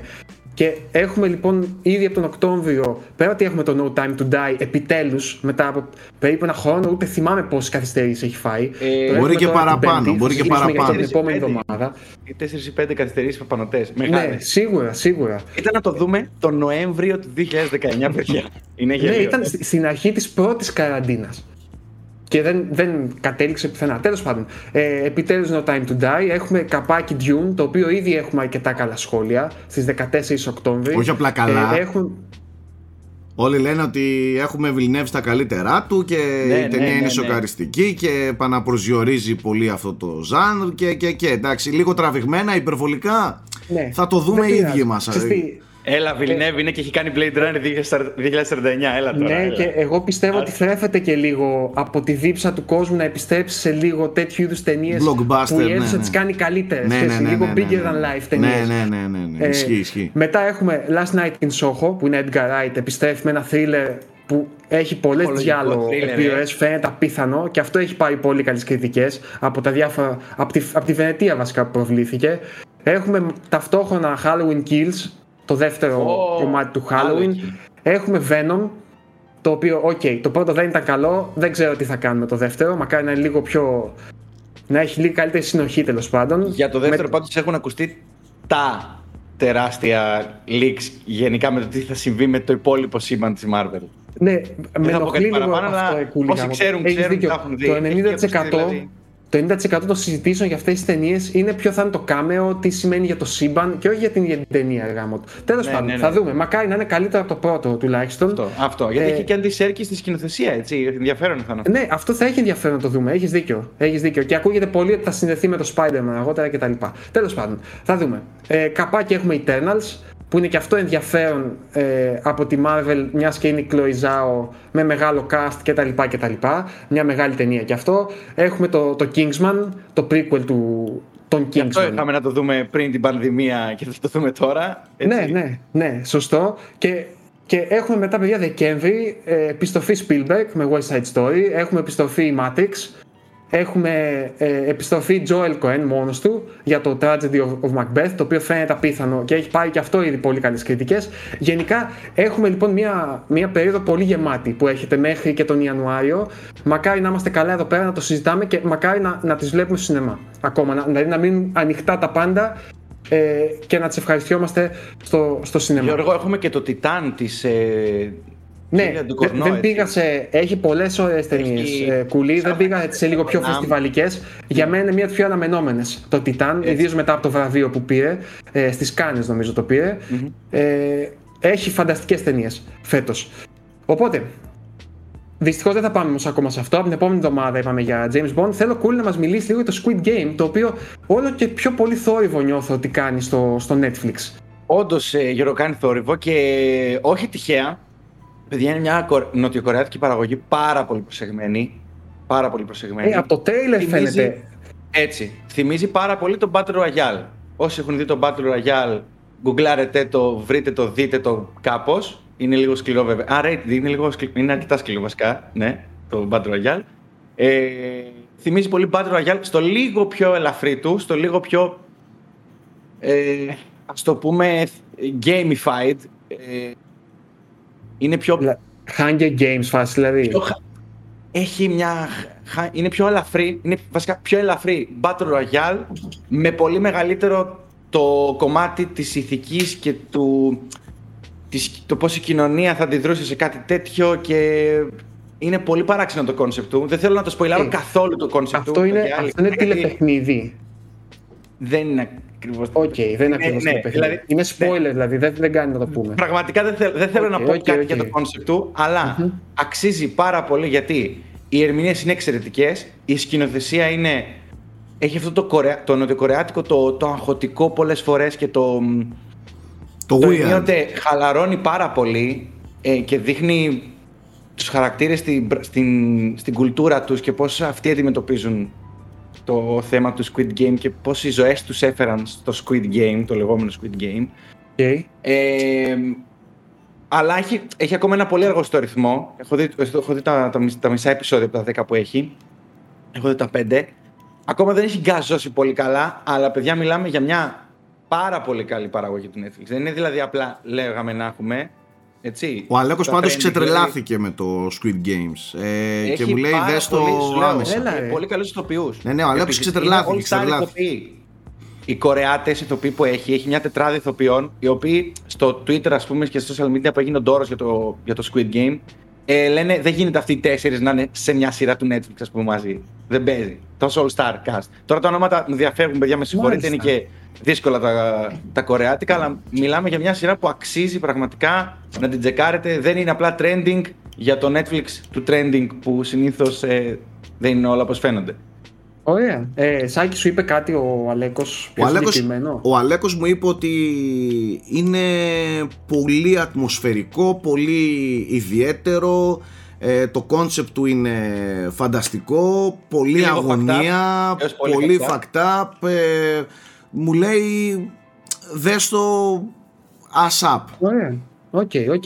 Ωραία, μπράβο. Ειδικά αυτό το κόνσεπτ είναι, είναι αυτό που λέμε fucked up. Δεν ξέρω πώς να Χωρίς, το πω τώρα αλλιώς, χωρίς αλλά- να είναι λέει αριστούργημα και ξέρεις ε, ε, ψαγμενιά και κουλτουριάρικο είναι πολύ, πολύ ευχάριστο Ισορροπή, και ισορροπή. ναι, πολύ ευχάριστο για να, για να το δεις. Θα το δω. Βέβαια, κάτι προτάσεις που μου κάνατε να δω που ήταν πολύ Σάκη Καρπάς προτάσεις ήταν απαίσιες και εσύ και ο Αλέκος, το Katla, ας πούμε, το οποίο δεν βλέπεται. Εντάξει, γούστα είναι, ρε φίλε. δεν είναι γούστα, ε, δεν βλέπεται. Εσείς να αποκτήσετε γούστα. όχι εγώ. Εσεί έχετε πρόβλημα, όχι εγώ. Ο Δοστοτίας. Ο Δοστοτίας. Ε, τώρα ρε μαλακιά. Καλή χρονιά, καλή σεζόν, παιδιά στο Brave Rate. Πήγε να να πούμε αποκτήσει έτσι. γούστα αγόρι μου και ξανά έλα τώρα, έτσι. Δεν Και παίζεις σε- να όχι πάω. μόνο παραπάνω αυτός, λίγο, ε. όχι μόνο αυτός, όχι μόνο αυτός. Και ο Αλέκος τα ίδια μου λέει για το Κάτλα. Ναι, το Κάτλα. Το Κάτλα δεν βλέπετε. Είναι τραγικό. Έχεις γούστα, δεν βλέπεις επίσης άλλα κι άλλα. Είναι Ρε, γούστα, δεν πειράζει. βλέπετε, ρε. Μα το πολύ Netflix σας έχει κάνει να, να Ναι, εκτιμάτε. αυτό, ειδικά- Ε, τι; Θες να, θες να δω το, θες να δούμε Τώρα, τι- θέλετε αυτό να που- πιάσουμε πόσες- πόσες κουβέντα; streaming services πληρώνει. Θέλετε να πιάσουμε κουβέντα και δεν. Θέλω να μου πείτε εσά, θα ρωτήσω τον Αντώνη. Αντώνη, εσύ αδερφούλη, που είσαι πολύ της φάσης. Έπιασε τον ουδέτερο τώρα, ε, να το λέμε. Δεν έπιασα ουδέτερο. Δεν θεωρείς ότι το Netflix έχει αρχίσει πέρα από κάνα δυο έτσι εκλάμψεις και εξαιρέσεις που θα βγουν όντως και θα είναι ποιοτικές; Δεν θεωρείς ότι ε, στην πλειοψηφία των, των σειρών και των ταινιών βγάζω απ' έξω τα ντοκιμαντέρ τα οποία είναι όντως πολύ ενδιαφέροντα. Ε, έχει αρχίσει και, και βαλτώνει ας πούμε όλο αυτό. Ναι, δείχνει ότι από την αρχή ήταν ε, ε, επιλογή τους ας πούμε να έχουν δώσει περισσότερο βάση στην ποσότητα και όχι στην ποιότητα και ναι, δεν, δεν, ξέρω. δεν γαλουχίζει Έχει- όμως και δεν μας Αυτό συνηθίζει, μας συνηθίζει Έτσι, σε ναι. μετριότητες και στις μετριότητες. Ναι, όχι, εγώ συμφωνώ, εννοείται. Αυτό εννοείται. Αυτό εννοείται ότι Συμφωνώ. Ότι έχουν πέσει πολύ τα στάνταρ μας. ε, ναι ρε γενικότερα. φίλε δηλαδή που- Παιδιά, νομίζω ότι το Netflix γενικά θέλει λίγο να αντικαταστήσει Το το, video club. zapping της τηλεόρασης που υπήρχε κάποτε στα νοικοκυριά. Οκ. Δηλαδή το, το αφήνεις, παίζει ή ενδεχομένως βλέπω κάτι χαλαρό χωρίς να με πολύ νοιάζει, ε, παιδί μου. Εδώ έχει και επιλογή να διαλέξει μόνο του τι θέλει να σου βάλει. δηλαδή, άμα δηλαδή, βαριέσαι το και να, βαριέσαι, ξέρω εγώ, και να ψάξεις. Ξέρεις τι δεν μπορώ εγώ; Εγώ δεν μπορώ και δεν, δεν, δεν μπορώ να, να το δεχτώ. Έλα μωρέ εντάξει για, για να περνάει η ώρα σου καλό είναι. Καταλαβες; Ε, με αυτή τη λογική όταν μιλάμε για κάτι on demand έτσι και κάτι το οποίο ένα, όταν λες ας πούμε ότι έχω δύο ώρες, τρεις ώρες να δω κάτι βάζεις κάτι ε, κατά τη, ε, ε, κατά τη δική σου άποψη κατά, κατά γενική ομολογία είναι μετριότητα ε, εκεί ε, πρέπει να, να θεωρήσεις τα δικά σου κριτήρια και όχι ε, δεν μπορείς δηλαδή on demand στο zapping Γιώργο ξέρεις ότι ok θα κάνω zapping θα δω μια μαλακίτσα στην τηλεόραση και τελείωσε. Όταν κάτι όμως είναι on demand και αποφασίζεις ακριβώς που θα ξοδέψεις το χρόνο σου δεν νομίζω ότι είναι πολύ κολακευτικό να επιλέγεις να δεις μια μαλακίτσα να περάσει η ώρα και έπαιρνα ευχάριστα για μια πίτσα. Ή να έχεις και την άλλη επιλογή, έτσι. Δηλαδή θα δω και την μαλακίτσα να περάσει η ώρα, αλλά και ένα ξέρεις, λίγο πιο πειραματικό κινηματογράφο, κάτι το οποίο να έχει μια. Έχει και έχει από τέτοια. όλα. Έχει απ' όλα. Πιστεύω. Ναι, Έχει καταρχάς έχει έχει, τέτοια, αλλά- έχει- είναι ένας στα δέκα, ας πούμε, αλλά έχει ποιότητα. Είναι πολύ λίγο. δεν, λέω, εντάξει, δεν λέω έτσι. ότι είναι όλα, Ε, παιδιά, το είπα και στην αρχή. Πέρα από ναι, κάποιες ναι, ναι. εξαιρέσεις. Απλά Σάκη, πιστεύω ότι ο, ο πολλή κόσμος, γιατί το Netflix είναι mainstream υπηρεσία, έτσι, δεν είναι τώρα συνεφίλ υπηρεσία. Ε, Είναι τα Sportex των streaming υπηρεσία, τι λέει τώρα, είναι Netflix. ναι, απλά τέλος πάντων, όποιος- μαζεύεται το βράδυ σπίτι του, ένα ζευγάρι, ξέρω εγώ, μπορεί να δουλεύει τη μέρα κτλ. Μαζεύεται το βράδυ του και θέλει να χαλαρώσει μπροστά στην τηλεόραση ή οτιδήποτε. Δεν θα βάλει τώρα να ψάξει το, δεν ξέρω κι εγώ, το γαλλικό, το κουλτούρα κτλ. Θέλει κάτι χαλαρό, θέλει κάτι λουπέν, θέλει ένα κάζατε παπέλ, θέλει κάτι να περάσει η ώρα ευχάριστα, ρε παιδί μου, να Ένα το δει, να arcade. έχει ρυθμό. ναι, ένα κέιτ, μπράβο. Ένα arcade, ναι. Νομίζω αυτό είναι το κύριο το, το Πάντως υπάρχουν πολύ πιο ποιοτικές κύριο πιάτο. Υπάρχουν πολύ πιο σίγουρα. ποιοτικές ε, σειρές σε άλλα συνδρομητικά ε, κτλ. Βέβαια. Που και ευχάριστα περνάει η ώρα σου και ποιοτικές είναι ε, και δεν σου ρίχνουν και τα standards. Εγώ θεωρώ ότι ένας άνθρωπος ο οποίος βλέπει αποκλειστικά μόνο Netflix πέφτουν σε κάποιο χρόνο, χρονικό περιθώριο, ε, διάστημα θα, θα πέσουν λίγο τα standards. Ότι Ναι, έλα, το ό- πω- το όλα πω είναι διαφορετικά. ωραία, όλα εντάξει, χαβαλέ, εντάξει, να περνάει η ώρα, όλα καλά, ας πούμε. Αυτό, σε αυτό συμφωνώ. Σε αυτό συμφωνώ εννοείται. Μπαίνει σε όλο Και δεν αυτό έχεις- το. Και Sorry, δεν ναι. έχεις όλο, όλο, όλη τη. Πώς να το πω. Βλέπεις το σινεμάκι, το όλο το entertainment με παροπίδες. Εντάξει, έβγαλα, έβγαλα το, το κόμπλεξ μου, μπορείτε να συζητήσετε τα υπόλοιπα τα δικά σας. Ε, κάτσε να δεις πού Καλή θέλεις να σεζόν, πάμε, είπαμε. ρε. δεν- Είπαμε, εντάξει. Ναι. ωραία, είπαμε. Ε, Όχι, είχαμε μείνει στη μετριότητα τη μαλακία το Κάτλα. Ε, Βρε, φύγε Ναι. από το Κάτλα, έχει περάσει τόσο καιρό στο Κάτλα. όχι, τώρα με, βάλα, με βάλατε τώρα να το τώρα, δω. τώρα, και τώρα Τι θυμήθηκα τι κόλλα, ήθελα να άστο το, συζητήσουμε. το Γιώργο να δώσει πάσα. Ναι. Ε, Κούλη, πες μας λίγο εσύ, γιατί χθες είχαμε και κάποιες έτσι ανακοινώσεις από το Netflix. Το Netflix. Είχαμε και πρώτες εικόνες από το νέα σεζόν του Witcher. Άλλη μια πολύ αγαπημένη σειρά του Σάκη. Που την ελπίζουμε, άπλεψε. πρώτες. που ελπίζουμε να φοράνε κανονικές στολές και όχι στολές από το τζάμπο. Ε, ελπίζουμε να είναι κανονικές στολές ραμμένες από κανένα και μην είναι δε- πέτσινα από το τζάμπο ε, κα- από τα καρναβάλια. Μακάρι, μακάρι. Τζάμπο, τι Ούτε ωραίο. περούκες, παιδιά, όχι περούκες πια στις σειρές. Απαγορεύονται πλέον αυτά. Αλλά ναι, Netflix, ναι, ναι, πάμε Netflix. Για πες Κούλη, για πες λίγο, τι είχαμε ρε, εσύ. Λοιπόν, ένα σωρό ανακοινώσεις είχε ε, το To Doom event του Netflix. To Doom το λένε λόγω του, από το intro του παιδιά που κάνει το To Doom. Οπότε το ονόμασαν To Doom. Ναι. Ω, δεν το ήξερα αυτό. Facepalm σε- Facepalm σε τερέντι όλοι, ναι. και μάλιστα είχε και ολόκληρο σκετσάκι, παιδιά. είχε ολόκληρο σκετσάκι στην αρχή. Εντάξει, ήταν που ήταν τρίωρο το event. Και είχε, ξέρεις, εκείνα τα, τα χαζόλογα συνεχώς. Και κάτι για το event και Oh yeah, selfies and like that. Ε, είχε στην αρχή, μπορεί 5 λεπτά, μια υπερπαραγωγή Για το Tudum. σκετσάκι για το Tudum. Οκ. Ρε φίλε, δείξε τα trailers. Και έδειξε trailers. Αλλά το όλα τα trailers εντωμεταξύ, από όλα τα trailers που έδειξε, έδειξε καμ... καμιά δεκαπενταριά ε, συνολικά. Δεν ήταν trailers καν. Ήταν first looks, date announcements. Από τα 15, τα δύο ήταν official trailer, ρε παιδιά. Ήταν του Witcher και, και ένα ακόμα. Και ένα ακόμα ήταν, α, ήταν τύπου trailer, trailer. Το Έτσι. οποίο ε, το Witcher, πέρα από τη σειρά, ρε παιδί μου, σαν τρέιλερ δεν ήταν καλό έγραμμο το. Δηλαδή ήταν, λι- μου φάνηκε λίγο μπι, β' παραγωγή. Ήταν Όχι, δεν τρέιλερ, κατάλαβε. έτσι. Αυτή είναι Ναι, η το σειρά. trailer- δεν κατάλαβε. Αδερφέ, αυτή, αυτή είναι η σειρά. Β είναι η, η Ζήνα, ο Ηρακλής που βλέπαμε στο Star και το Witcher. Αυτά είναι. Πάρτε το χαμπάρι. Για, για Ηρακλής του 2021. Σου φάνηκε, μας σου αρέσει. φάνηκε B-movie το τρέιλερ του B-movie; Τι θες να είναι το η τρέιλερ τσέπη του B-movie; Πρέπει να μιλήσουμε Άκη. για λάμπς για να Επειδή- πάρει λίγο τα πάνω του, να ξέρετε. Επειδή το πρώτο είχε πολύ μεγάλη εμπορική επιτυχία. Δεν διαφωνώ. Πιστεύω ότι η παραγωγή θα είναι πιο ας πούμε πλούσια. Πιο πλούσια. Θα ήταν λίγο πιο ανεβασμένη. Ανεβασμένη, ε. Πιστεύω. Στο δεύτερο. Με αυτή την έννοια το λέω.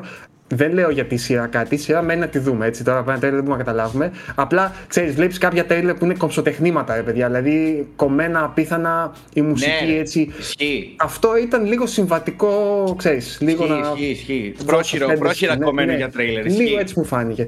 Τέλος πάντων, Witcher λοιπόν βγαίνει 17 Δεκέμβρη 17 Δεκέμβρη, ναι, ένα Ναι. τσεκάρω. Περίμενε, 17 και όχι, το Δεκέμβρη, ξέρω ναι. εγώ, στο επιβεβαιώνω Ωραία. εγώ, είναι 17 Τέλεια, μ' Δεκεμβρίου. αρέσεις, ναι. Ε, Ήταν τόσες είχαμε- ημερομηνίες που δείξανε. Μμμ. Είχαμε μια Θα- πολύ μεγάλη ανακοίνωση, παιδιά, από τις σημαντικές θεωρώ που θα ενδιαφέρει και το κοινό μας, είναι Tiger King 2, έτσι. Αυτό ε, ναι.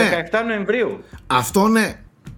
Tiger Τι King όμως, 2. Α, δηλαδή α. τι θα δείξουν; Ε, ε, από Ε, ό,τι κατάλαβα έλατε. μέσα, μέσα από τη φυλακή, γιατί είναι ακόμα μέσα ο Tiger King, Ναι, ναι. μέσα από τη φυλακή πώς έχει εξελιχθεί η ιστορία, ε, ε, η υπέστηνα την...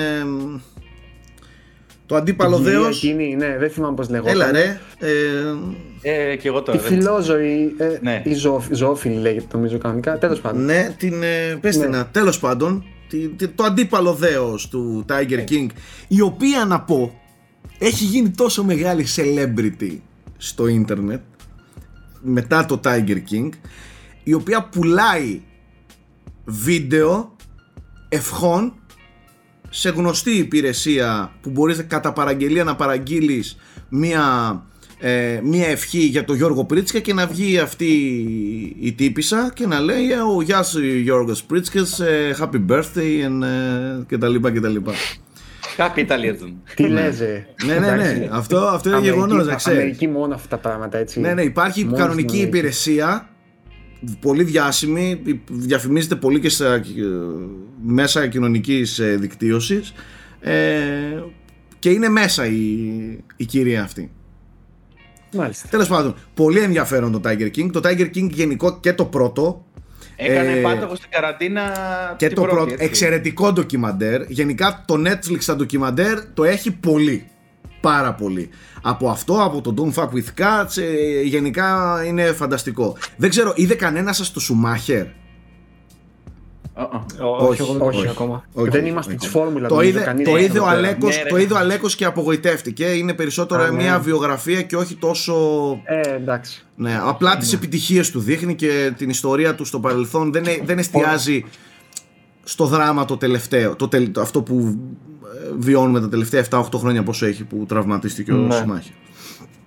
Τέλος πάντων. Ε, να δώσω επίση μια ακόμη έτσι πάσα για το To Doom. Από τις καλές του ανακοινώσεις, ε, είχαμε Vikings Valhalla πρώτη ματιά. Ένα έτσι πρόχειρο τρέιλερ ήταν. Α το πούμε τρέιλερ. Το οποίο είναι η sequel σειρά του Vikings που έχει λατρευτεί έτσι όλα αυτά τα χρόνια τη σειρά του History Channel. Την πήρε το Netflix και κάνει sequel σειρά η οποία θα είναι 100 χρόνια μετά τα γεγονότα Του Netflix; της, ε, της βασικής σειράς, ναι, Netflix εννοείται. Καλή ναι. τύχη. Ναι. Ε, σίγουρα ενδιαφέρει πάρα πολλούς εδώ στην Ελλάδα το Vikings. Καλά, είναι, ναι, ναι, ναι, ναι. Λατρεύεται όσο δεν πάει. Cobra Kai σεζόν. ε, 2022 έρχεται το μεταξύ το Vikings Valhalla και όχι το 21, τέλη 21 όπως είχαν πει. Τελικά πήγε για 2022. Ε, Cobra Kai Season 4 γουστάρουμε αυτή την ανεμελιά που έχει, αυτό το, την τρέλα που κουβαλάει το Cobra Kai. Αυτή την Κυριακή μεσημέρι Star ε, βλέπουμε χαζομάρα. Γουστάρω εγώ πάρα πολύ Cobra Kai, παιδιά, να ξέρετε. Βαρέθηκα. Ε, και επιστρέφει με τέταρτης σεζόν. επιστρέφει με τέταρτης και το μεταξύ ο κόσμος θα νομίζει ότι το κάνω επίτηδες για να το παίξω. Βαρέθηκα. παιδιά.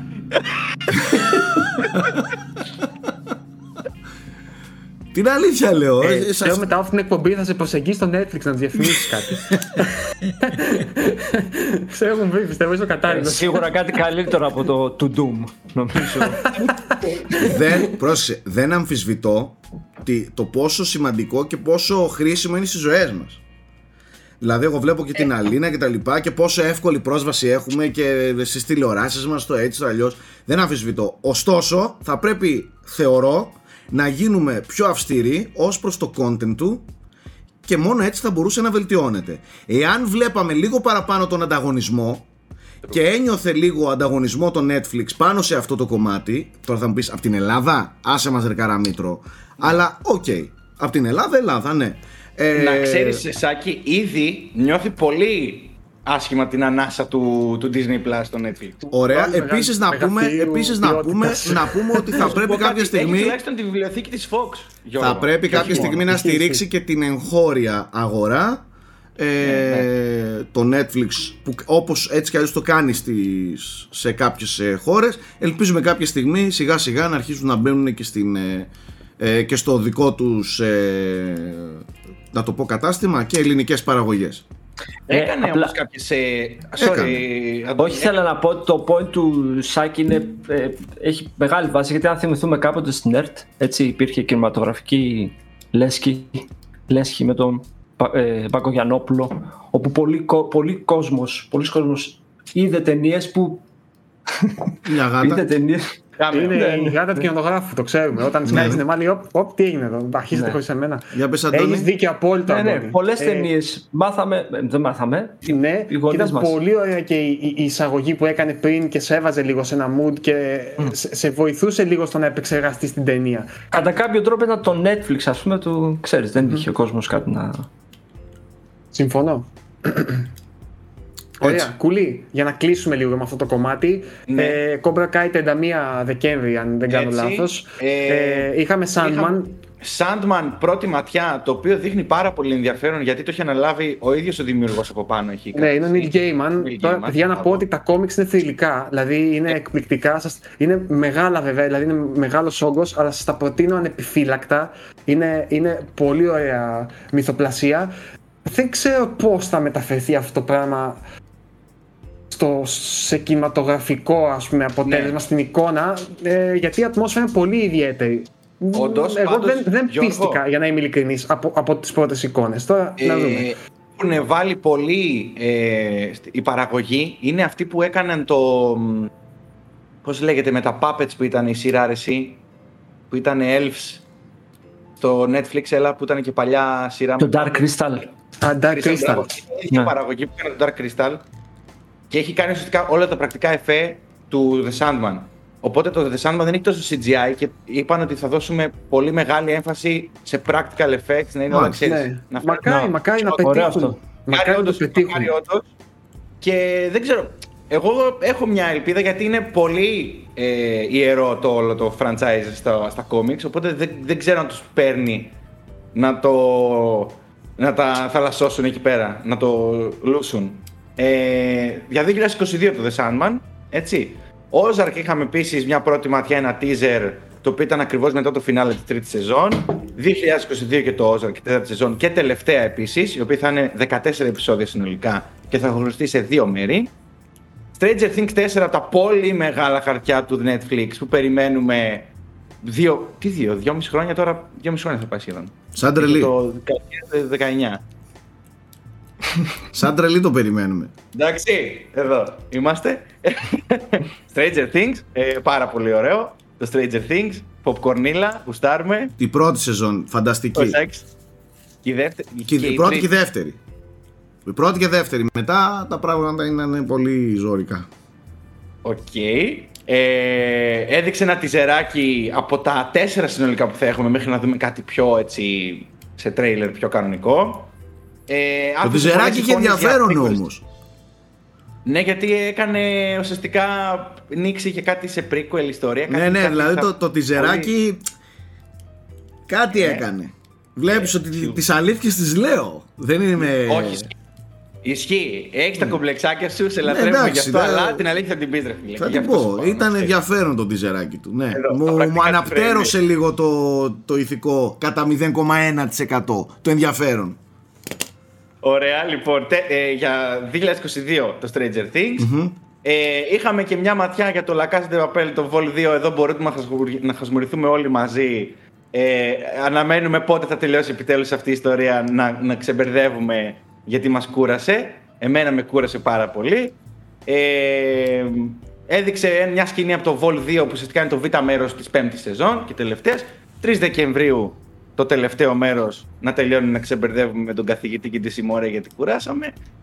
Ε, και έδειξε και ένα από τα έτσι δυνατά, έδειξε και ένα απόσπασμα από το Red Notice που είναι από τις μεγάλες blockbuster ε, συ- ε, ταινίες δράσης του Netflix ε, με τους ε, Ryan Reynolds, ε, Dwayne The Rock Johnson και Gal Gadot έτσι, Gal Gadot και, Και- γενικά ε, τα, Την Gal Gadot αυτή γιατί τη είναι- λες δυο φορές; Gal Gadot Ναι, γιατί; Γιατί μας αρέσει Gal Gadot είναι χρειάρα Τι... Έχει πάρα υποσυνείδητα πώ προσπαθεί να περάσει τα τέτοια Ε, του, έτσι. ναι, ναι, ναι, προσπαθεί. Όχι, ξε- είναι το, η τριπλέτα αυτή, να ξέρετε, η τριπλέτα αυτή σπάει τα μία. Κανονικά αυτή η ταινία θα έπρεπε να βγει σινεμά, να γουστάρουμε. Πάντως, popcorn. για να σώσουμε λίγο και την υπόλοιψη του Netflix, την οποία έχει διαλύσει ο Σάκης εδώ και ένα 20 λεπτό, να πούμε ότι μία από τις ταινίες της χρονιάς έρχεται στο Netflix, έτσι, που είναι η ταινία Jane Campion, το The Power of the Dog. Ε, το οποίο πήρε και αυτό το βραβείο στη Βενετία, νομίζω. Πολύ και γενικά αναμενόμενο, Έχω, έχω πολύ διαβάσει παιδιά, αναμενόμενο. τα καλύτερα και, για Ναι, την ταινία, ναι, ναι. και για την ερμηνεία του, του Cumberbatch. Το περιμένουμε πώς και πώς. Ε, και να ένα τρέιλερ το οποίο ήταν α- απίθανο, ας πούμε. Ένα πολύ ωραίο τρέιλερ. Φανταστικό, Πειράματα. φανταστικό Ναι. και είναι αυτές οι εκλάμψεις εξαιρέσεις που έλεγα ότι ναι, μέσα σε όλο αυτό το χαμό υπάρχουν Ναι, και τέτοια. σωστή.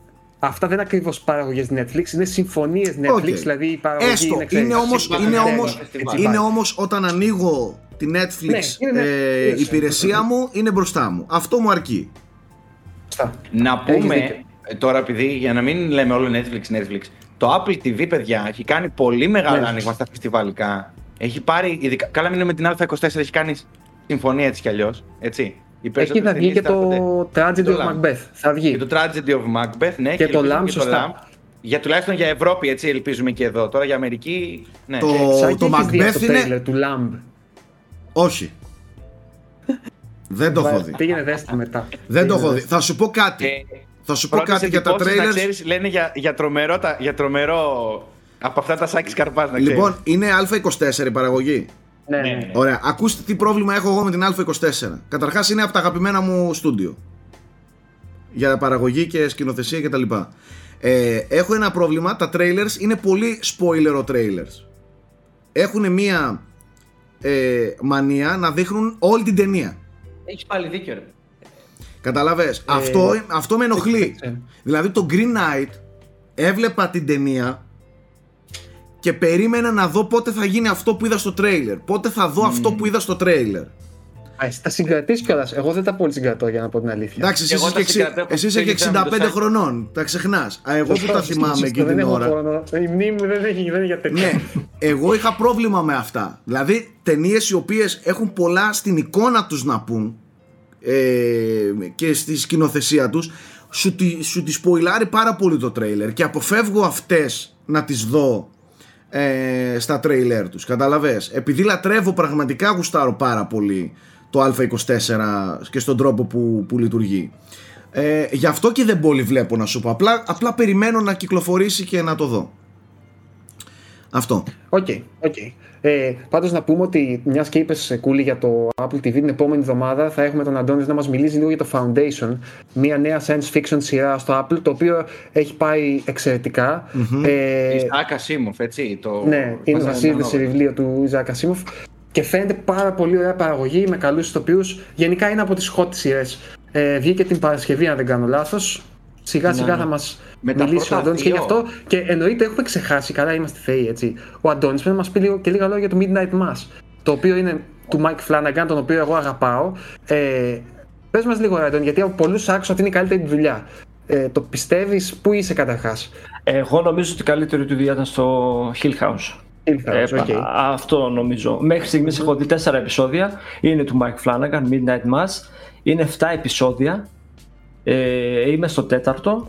Ε, κλασικός. Κα- Αρχικά να πω ότι νομίζω ότι του ταιριάζει πολύ περισσότερο το, η τηλεόραση, το τηλεοπτικό αυτό, η φόρμα δίκιο, αφήγησης έχεις δηλαδή. γιατί ε, και το Oculus και το Quidja ο, δεν βλεπόταν εννοείται. Στον Dr. Το Gerald's Sleep Game ήταν ωραίο. Το Gerald's Game ναι, ήταν ωραίο. Ε, επειδή έχει αυτή την τάση, του αρέσει να δίνει τόσο πολύ βάση στον ανθρώπινο παράγοντα, στο, στον άνθρωπο, στον ψυχισμό του, στο πώς αντιδράει. Στο Hill House, δηλαδή πρώτη φορά είδαμε οικογένεια το, μετά, τη, μετά το συμβάν του, ε, ξέρεις, το, Το φάντασμα που έχεις μετατραυματικό, στοιχειώσει ή ναι, οτιδήποτε. Ναι, το μετά και όχι τη στιγμή που συμβαίνει. Οπότε ε, το ίδιο γίνεται και στο, και στο Midnight Mass. Τώρα η υπόθεση είναι πολύ απλή. Δηλαδή ένας, ε, είναι, ε, ε, τα πάντα ε, γίνονται, συμβαίνουν σε ένα απομονωμένο νησί. Ε, έρχεται ένας ιερέας και μετά την άφηξή του γίνονται κάποια θαυματουργά έτσι συμβάντα κτλ. Και, και εντάξει, αυτό, αυτό είναι. Ε, και ακολουθεί την ίδια φόρμα. Δηλαδή πρώτα τελειώνει, μέχρι στιγμής δηλαδή μέσα στο τέταρτο επεισόδιο και τελειώνει μέχρι το τέταρτο επεισόδιο εκεί. Επικεντρώνεται πολύ στον, στους ανθρώπους. Είναι απίστευτο στο πώς δίνει στον κάθε χαρακτήρα ανεξαρτήτου. Δεν έχει σημασία αν είναι ρόλος κλειδί. Ε, το- τον χρόνο που δίνεις στο χαρακτήρα, αυτούς τους συγκινητικούς μονολόγους, δηλαδή υπάρχουν και στο Midnight Mass, εννοείται είναι, δηλαδή νομίζω είναι το Hill House και μετά είναι αυτό, εγώ θα βάζα, μέχρι στιγμής δεν το έχω δει όλο- ολοκληρωμένο. Ε, υπάρχουν, χαρακτη... υπάρχουν στιγμές πάλι αυτές τις δυνατές στιγμές μεταξύ των... Ε, δίνει το, το κατάλληλο χρόνο σε όλους τους χαρακτήρες να απλωθούν και Αυτό να... είναι πολύ ωραίο. έτσι είναι πολύ ωραίο. Όταν γίνει το μπαμ να Ε, ξέρεις, Και έχω να- ακούσει ότι το 7ο είναι το καλύτερο επεισόδιο, να ξέρεις, ε, Αντώνη. Και Οκ. ξέρεις τι, εγώ ξέρω τι εκτιμάω πολύ στον Φλάναγκαν. Κάνει horror, όχι για το horror. Αυτό Χρησιμοποιεί ακριβώς. το χώρο για να πει ιστορίες μέσα από το χώρο. Κατάλαβες, δηλαδή εκτιμώ το ότι όπως και εσύ είναι ανθρωποκεντρικός. Δεν, είναι, δεν, επισκια- δεν επικεντρω- επικεντρώνεται στο τρόμαγμα. Το τρόμαγμα έρχεται ψηλοφυσικά επειδή σου έχει χτίσει χαρακτήρες και επειδή νιώθεις τον τρόμο από αυτούς. Τέλος πάντων, ε, είναι μια σειρά που θα ξεκινήσω κι εγώ άμεσα. Θα τη συζητήσουμε δηλαδή την επόμενη φορά ολοκληρωμένα και οι δύο, πιστεύω. Ναι. Ε, αυτά για αυτή την εβδομάδα. Λέω να πάμε στις προτάσεις για να κλείσουμε. Λοιπόν, για αυτή την εβδομάδα Για να ακούσουμε τη μία πρόταση Ναι. την ξέρω από σένα. έχω και μία κρυφή πάντα. Και είπες, και είπες, ναι, και είπες μία. Μα είσαι κρυφοπληγίτσα χρόνια τώρα. Ε, να ακούσουμε και λίγο και την άλλη. Έχω πολύ αγωνία. Μου λες, όχι, θα το ακούσεις live. Για να ακούσουμε. Λοιπόν, καταρχάς θα πω τη μία, ε, το οποίο είναι μια αρκετά κλασική ταινία. Κυρίως συνδέεται με την επικαιρότητα, γι' αυτό την επιλέξαμε. Είναι το Σέρπικο του Σίδνεϊ Λιούμετ με τον μεγάλο Αλ Πατσίνο. Έχει φυσικά μια πολύ iconic ας πούμε, μουσική του, του Θοδωράκη. Αν δεν την έχετε δει, δεν το συζητάμε, παιδιά. Είναι από τις καλύτερες αμερικανικές ταινίες του 20ου αιώνα. Ε, είναι με έναν αστυνομικό ο οποίος είναι έτσι λίγο ιδεαλιστής και πάει σε ένα αστυνομικό τμήμα όπου υπάρχει διαφθορά κτλ. Εντάξει, η ιστορία είναι λίγο πολύ γνωστή και μετά από αυτό χιλιοϊπωμένη. Για την εποχή του ήταν αρκετά σκληρό ας πούμε, και ομό και, και ε, έχει αυτό τον ρεαλισμό ας πούμε, του, του Λιούμετ. Αυτό το Σας το ξεκίνησε προτείνω. όμως όλο αυτό το, με το... Είναι πολύ πιθανό. Δεν κόβω το χέρι μου, Ναι. αλλά εγώ δεν μπορώ να ανακαλέσω άλλη παρόμοιας ποιότητας τουλάχιστον ταινία με αυτή τη Ναι. θεματολογία πιο πριν. Μμ. Τώρα, μπορεί οι δικές μου γνώσεις να είναι λυπεί. Ε, Όπως και να έχει, είναι πολύ ωραία ταινία. Ο, ο, ο Αλ Πατσίνο παίζει αναμενόμενα πάρα πολύ ωραία. Η μουσική του δωράκι δεν είναι συμβατική. Εμένα αυτό μου αρέσει. Δεν είναι δηλαδή κάτι που θα περίμενες. Έχει έτσι μια μελαγχολική, σχεδόν θνητική ας πούμε συνοδεία. Ε, που ταιριάζει πολύ με την κατάληξη της ταινίας. Γενικά το σινεμά του 70 στην Αμερική είναι αρκετά απεσιόδοξο, να ξέρετε, μην, μην περιμένετε δηλαδή Happy Ends. Happy endings και τα λοιπά. Ναι. Λοιπόν, η μία ταινία είναι αυτή, ε, το Σέρπικο. Η δεύτερη ταινία, την οποία δεν σας έχω πει, θα αφήσω, Drumroll. θα αφήσω άλλους παιδιά να την πουλήσουν για μένα και όχι εγώ. Θα σας μιλήσω βέβαια λίγο και εγώ. Είναι μια ταινία την οποία ο, ο, ο Bong Joon-ho, εγώ από εκεί το έμαθα, για να είμαι ειλικρινής, ο Bong Joon-ho την έχει χαρακτηρίσει ως μία από τις καλύτερες ταινίες όλων των εποχών. Ε, μας έβγαλε στο αίμα, άντε τελείωνε. ρε. Ναι, και, και ο Σκοτσέζε επίσης τη θεωρεί ε, μία από τις καλύτερες ταινίες του, των τελευταίων 30 ετών σε μια συνέντευξή του που, που διάβασα. Η ταινία λέγεται Cure, είναι του 1997, είναι του, ε, του Κουροσάβα λέγεται στο επιθετό μισό λεπτό, λέγεται Κιγιώση Κουροσάβα, δεν έχει καμία σχέση με τον, Με τον- άλλον Κουροσάβα. Μισό λεπτό γιατί η γάτα μου πατάει το, το συν και έχει κάνει 15.000 τέτοια. Ωραία. Ε, είναι, είναι, είναι horror ουσιαστικά, αλλά όχι horror, horror. Δεν κάπου την Είναι. ξέρω εγώ αυτή την ταινία. Όταν ήμασταν μικροί σάκι, ήταν, είχε γίνει, πρέπει να έχει γίνει λίγο cult hit. Εγώ σαν εικόνα, σαν, σαν εξώφυλλο, αν πας και το δεις, το θυμόμουν. Για να είμαι ειλικρινής. Δεν την είχα δει όμως τότε. Την είδα πρόσφατα λοιπόν και έπαθα την πλάκα μου. Είναι, δεν είναι horror horror, ξαναλέω, δεν είναι πάλι, δεν, είναι σχετικό, σχεδόν βουβή η ταινία, ενώ από άποψη ήχου, κάτι που είναι πολύ αντισυμβατικό για ταινία τρόμου, δεν χρησιμοποιείς σχεδόν καθόλου μουσική για να τρομάξει ε, και έχει παιδιά μία από τις πιο ιδιαίτερες και πιο αποπνικτικές ατμόσφαιρες που έχω συναντήσει ποτέ. Η ιστορία, για να σας βάλω λίγο σε κλίμα, είναι πολύ τυπική. Ξεκινάει λίγο μετά το Seven σκεφτείτε γυρίστηκε, οπότε είναι λίγο detective story. Δηλαδή, ακολουθείς έναν ε, detective ο οποίος συναντάει κάποιους φόνους που έχουν ένα pattern και προσπαθεί να διαλευκάνει την υπόθεση. Αλλά σιγά σιγά ε, μπλέκει ας πούμε και ανακαλύπτεις ότι ο, αυτός που κάνει αυτούς τους φόνους είναι ένας πολύ ιδιαίτερος χαρακτήρας και πολύ μυστήριος ας το πω έτσι. Ε, δεν θέλω να σας πω κάτι παραπάνω. Είναι μια αγή ταινία. Μην περιμένετε εκρήξεις και ρυθμό και δεν ξέρω και εγώ τι. Είναι μια ταινία που σε βυθίζει σιγά σιγά σε ένα κόσμο που είναι όντως εφιάλτης. Είναι εφιάλτης με μια πολύ... Δεν είναι αυτό του Lynch το απόκοσμο που λες, Ω, έχω πάει σε άλλο Το κόσμο. Λίγο Surreal, Twilight ας πούμε. Zone. Λίγο Twilight Zone. Εδώ έχεις ένα, ένα πολύ προσγειωμένο εφιαλτικό πράγμα που νιώθεις σαν να το ζεις. Καταλαβέ. Ναι, ναι, ναι, Δεν ναι. θέλω να σου πω κάτι παραπάνω. Δεν την Δείτε έχω δει τώρα, το θα είδα, δεν την συνδυαστείς. έχω δει. Θα τη δω Φωτογραφία όμως. εδώ που βλέπω κάτι στιγμιότυπα. Εκπληκτική, κούλη, δεν μπορείς να φανταστείς. Ε, και χωρίς ε, να είναι ε. φλάσι, χωρίς να είναι Ναι. χρώματα και τέτοια. Τίποτα, είναι δεν εκπληκτικό, παιδιά, έπαθα πλάκα. Είχα καιρό έτσι να εντυπωσιαστώ με ταινία και, και Πώς σκηνοθεσία. μιλάει, δεν τρώω ξανακούσει να μιλάει για ταινία έτσι. Κανένα Ναι, ναι. frame rate, να ξέρεις. Παιδιά, όπως ο Σάκης Πόσα και εγώ. χρόνια επειδή- κάνουμε frame rate, πρώτη φορά τον ακούω για ταινία έτσι. Ξέρεις τι, όταν βλέπω κάτι καλό, ενθουσιάζομαι πραγματικά. Δώσε, Τέλος ναι. πάντων. Ωραία, μου την πούλησες να ξέρεις. Πάντως, Χαίρομαι, ε, χαίρομαι. ε, Δείτε είναι το. Συγγνώμη, Αντώνη, δεν σ' άκουσα. Ναι, ναι, όχι, ε, συνέχισε πες. Α, ε, ξέρω ότι δεν είναι ταινία για το ευρύ κοινό ενδεχομένως. Οπότε μπορεί κάποιος τώρα να μου πει κάτι μαλακίες έλεγε κι αυτός. Οκ. Ε, Παιδιά, κάποιες ταινίες θέλουν συγκεκριμένο mood. Ναι, Δεν μπορείς να τις ναι. πα- να τις πεις Εγώ την είδα Καλά. μόνος μου, ας πούμε. Την είδα Πρέπει μόνος για να- μου. Έτσι, πρέπει Αν να- είχα τη να μην- Γιάννα, μπορεί και να είχα. Ξέρεις, η Γιάννα τώρα θα έλεγε καλά τι, τι φυλακίε κάτι και βλέπεις. Δεν γίνεται, ναι. Δεν γίνεται να βλέπουμε όλες τις ταινίες με όλους. Κάποιες ταινίες να τις δούμε μόνοι μας, κάποιες ταινίες να τις δούμε όταν θέλουμε να δούμε κάτι άλλο. Και Ε, όχι απλά popcorn. Εντάξει, γιατί συνήθως και θα τις αδικήσουμε. Εγώ το έχω πάθει πάρα πολλές φορές αυτό. Συμφωνώ. Έχει τύχει να δω ξανά ταινία και να την εκτιμήσω κανονικότατα. Εγώ ξαναλέω, έπαθα την πλάκα μου με την προσέγγιση που έχει στο θέμα. Με την προσέγγιση που έχει στον τόνο, με την προσέγγιση που έχει στο πώς να χτίσει αυτό το πράγμα που θέλει να κάνει. Η True Detective εδώ βλέπω. σαν στην- σενάριο, σαν σενάριο, άμα σας το περιγράψω, θα πείτε εντάξει, αυτό ακούγεται εντελώς βλακεία. Όχι, μην το πεις, μην το Σαν πεις. σενάριο. Άστο, Δεν λέω, άστο, δεν λέω, άστο. δεν όχι, μην πεις. Αλλά Θέλω να τη δω, αυτό θέλω να είναι τη η δω. καλή σκηνοθεσία. Μπορεί Θέλω να να κάνει τη το δω. οτιδήποτε, να το, να το δώσει με τέτοιο τρόπο που να φαίνεται Ε, απίθανο. βέβαια. Καλά, δεν λέω τίποτα προφανώς. άλλο, δείτε το να το ξανασυζητήσουμε. Προφανώς. Γιώργο, εδώ βλέπω και ψήγματα, ψήγματα από True Detective βλέπω εδώ πέρα. Είδα μια εικόνα που είναι... Δεν λέω τίποτα. Λες και είναι tribute που κάνει True Detective. Το True Detective βασικά το πήρα από Ε, αυτό πιστεύω. Δεν λέω Αυτό που τίποτα βλέπω εδώ άλλο. Ε, και μόνο ξαναλέω που ο Bong Joon Ho έχει πει τέτοια πράγματα και ο, και Και ο Scorsese. Σκορσέζε. Ναι. Δεν είναι τυχαίο. Δεν είναι. Ε, τυχαίο. αυτά.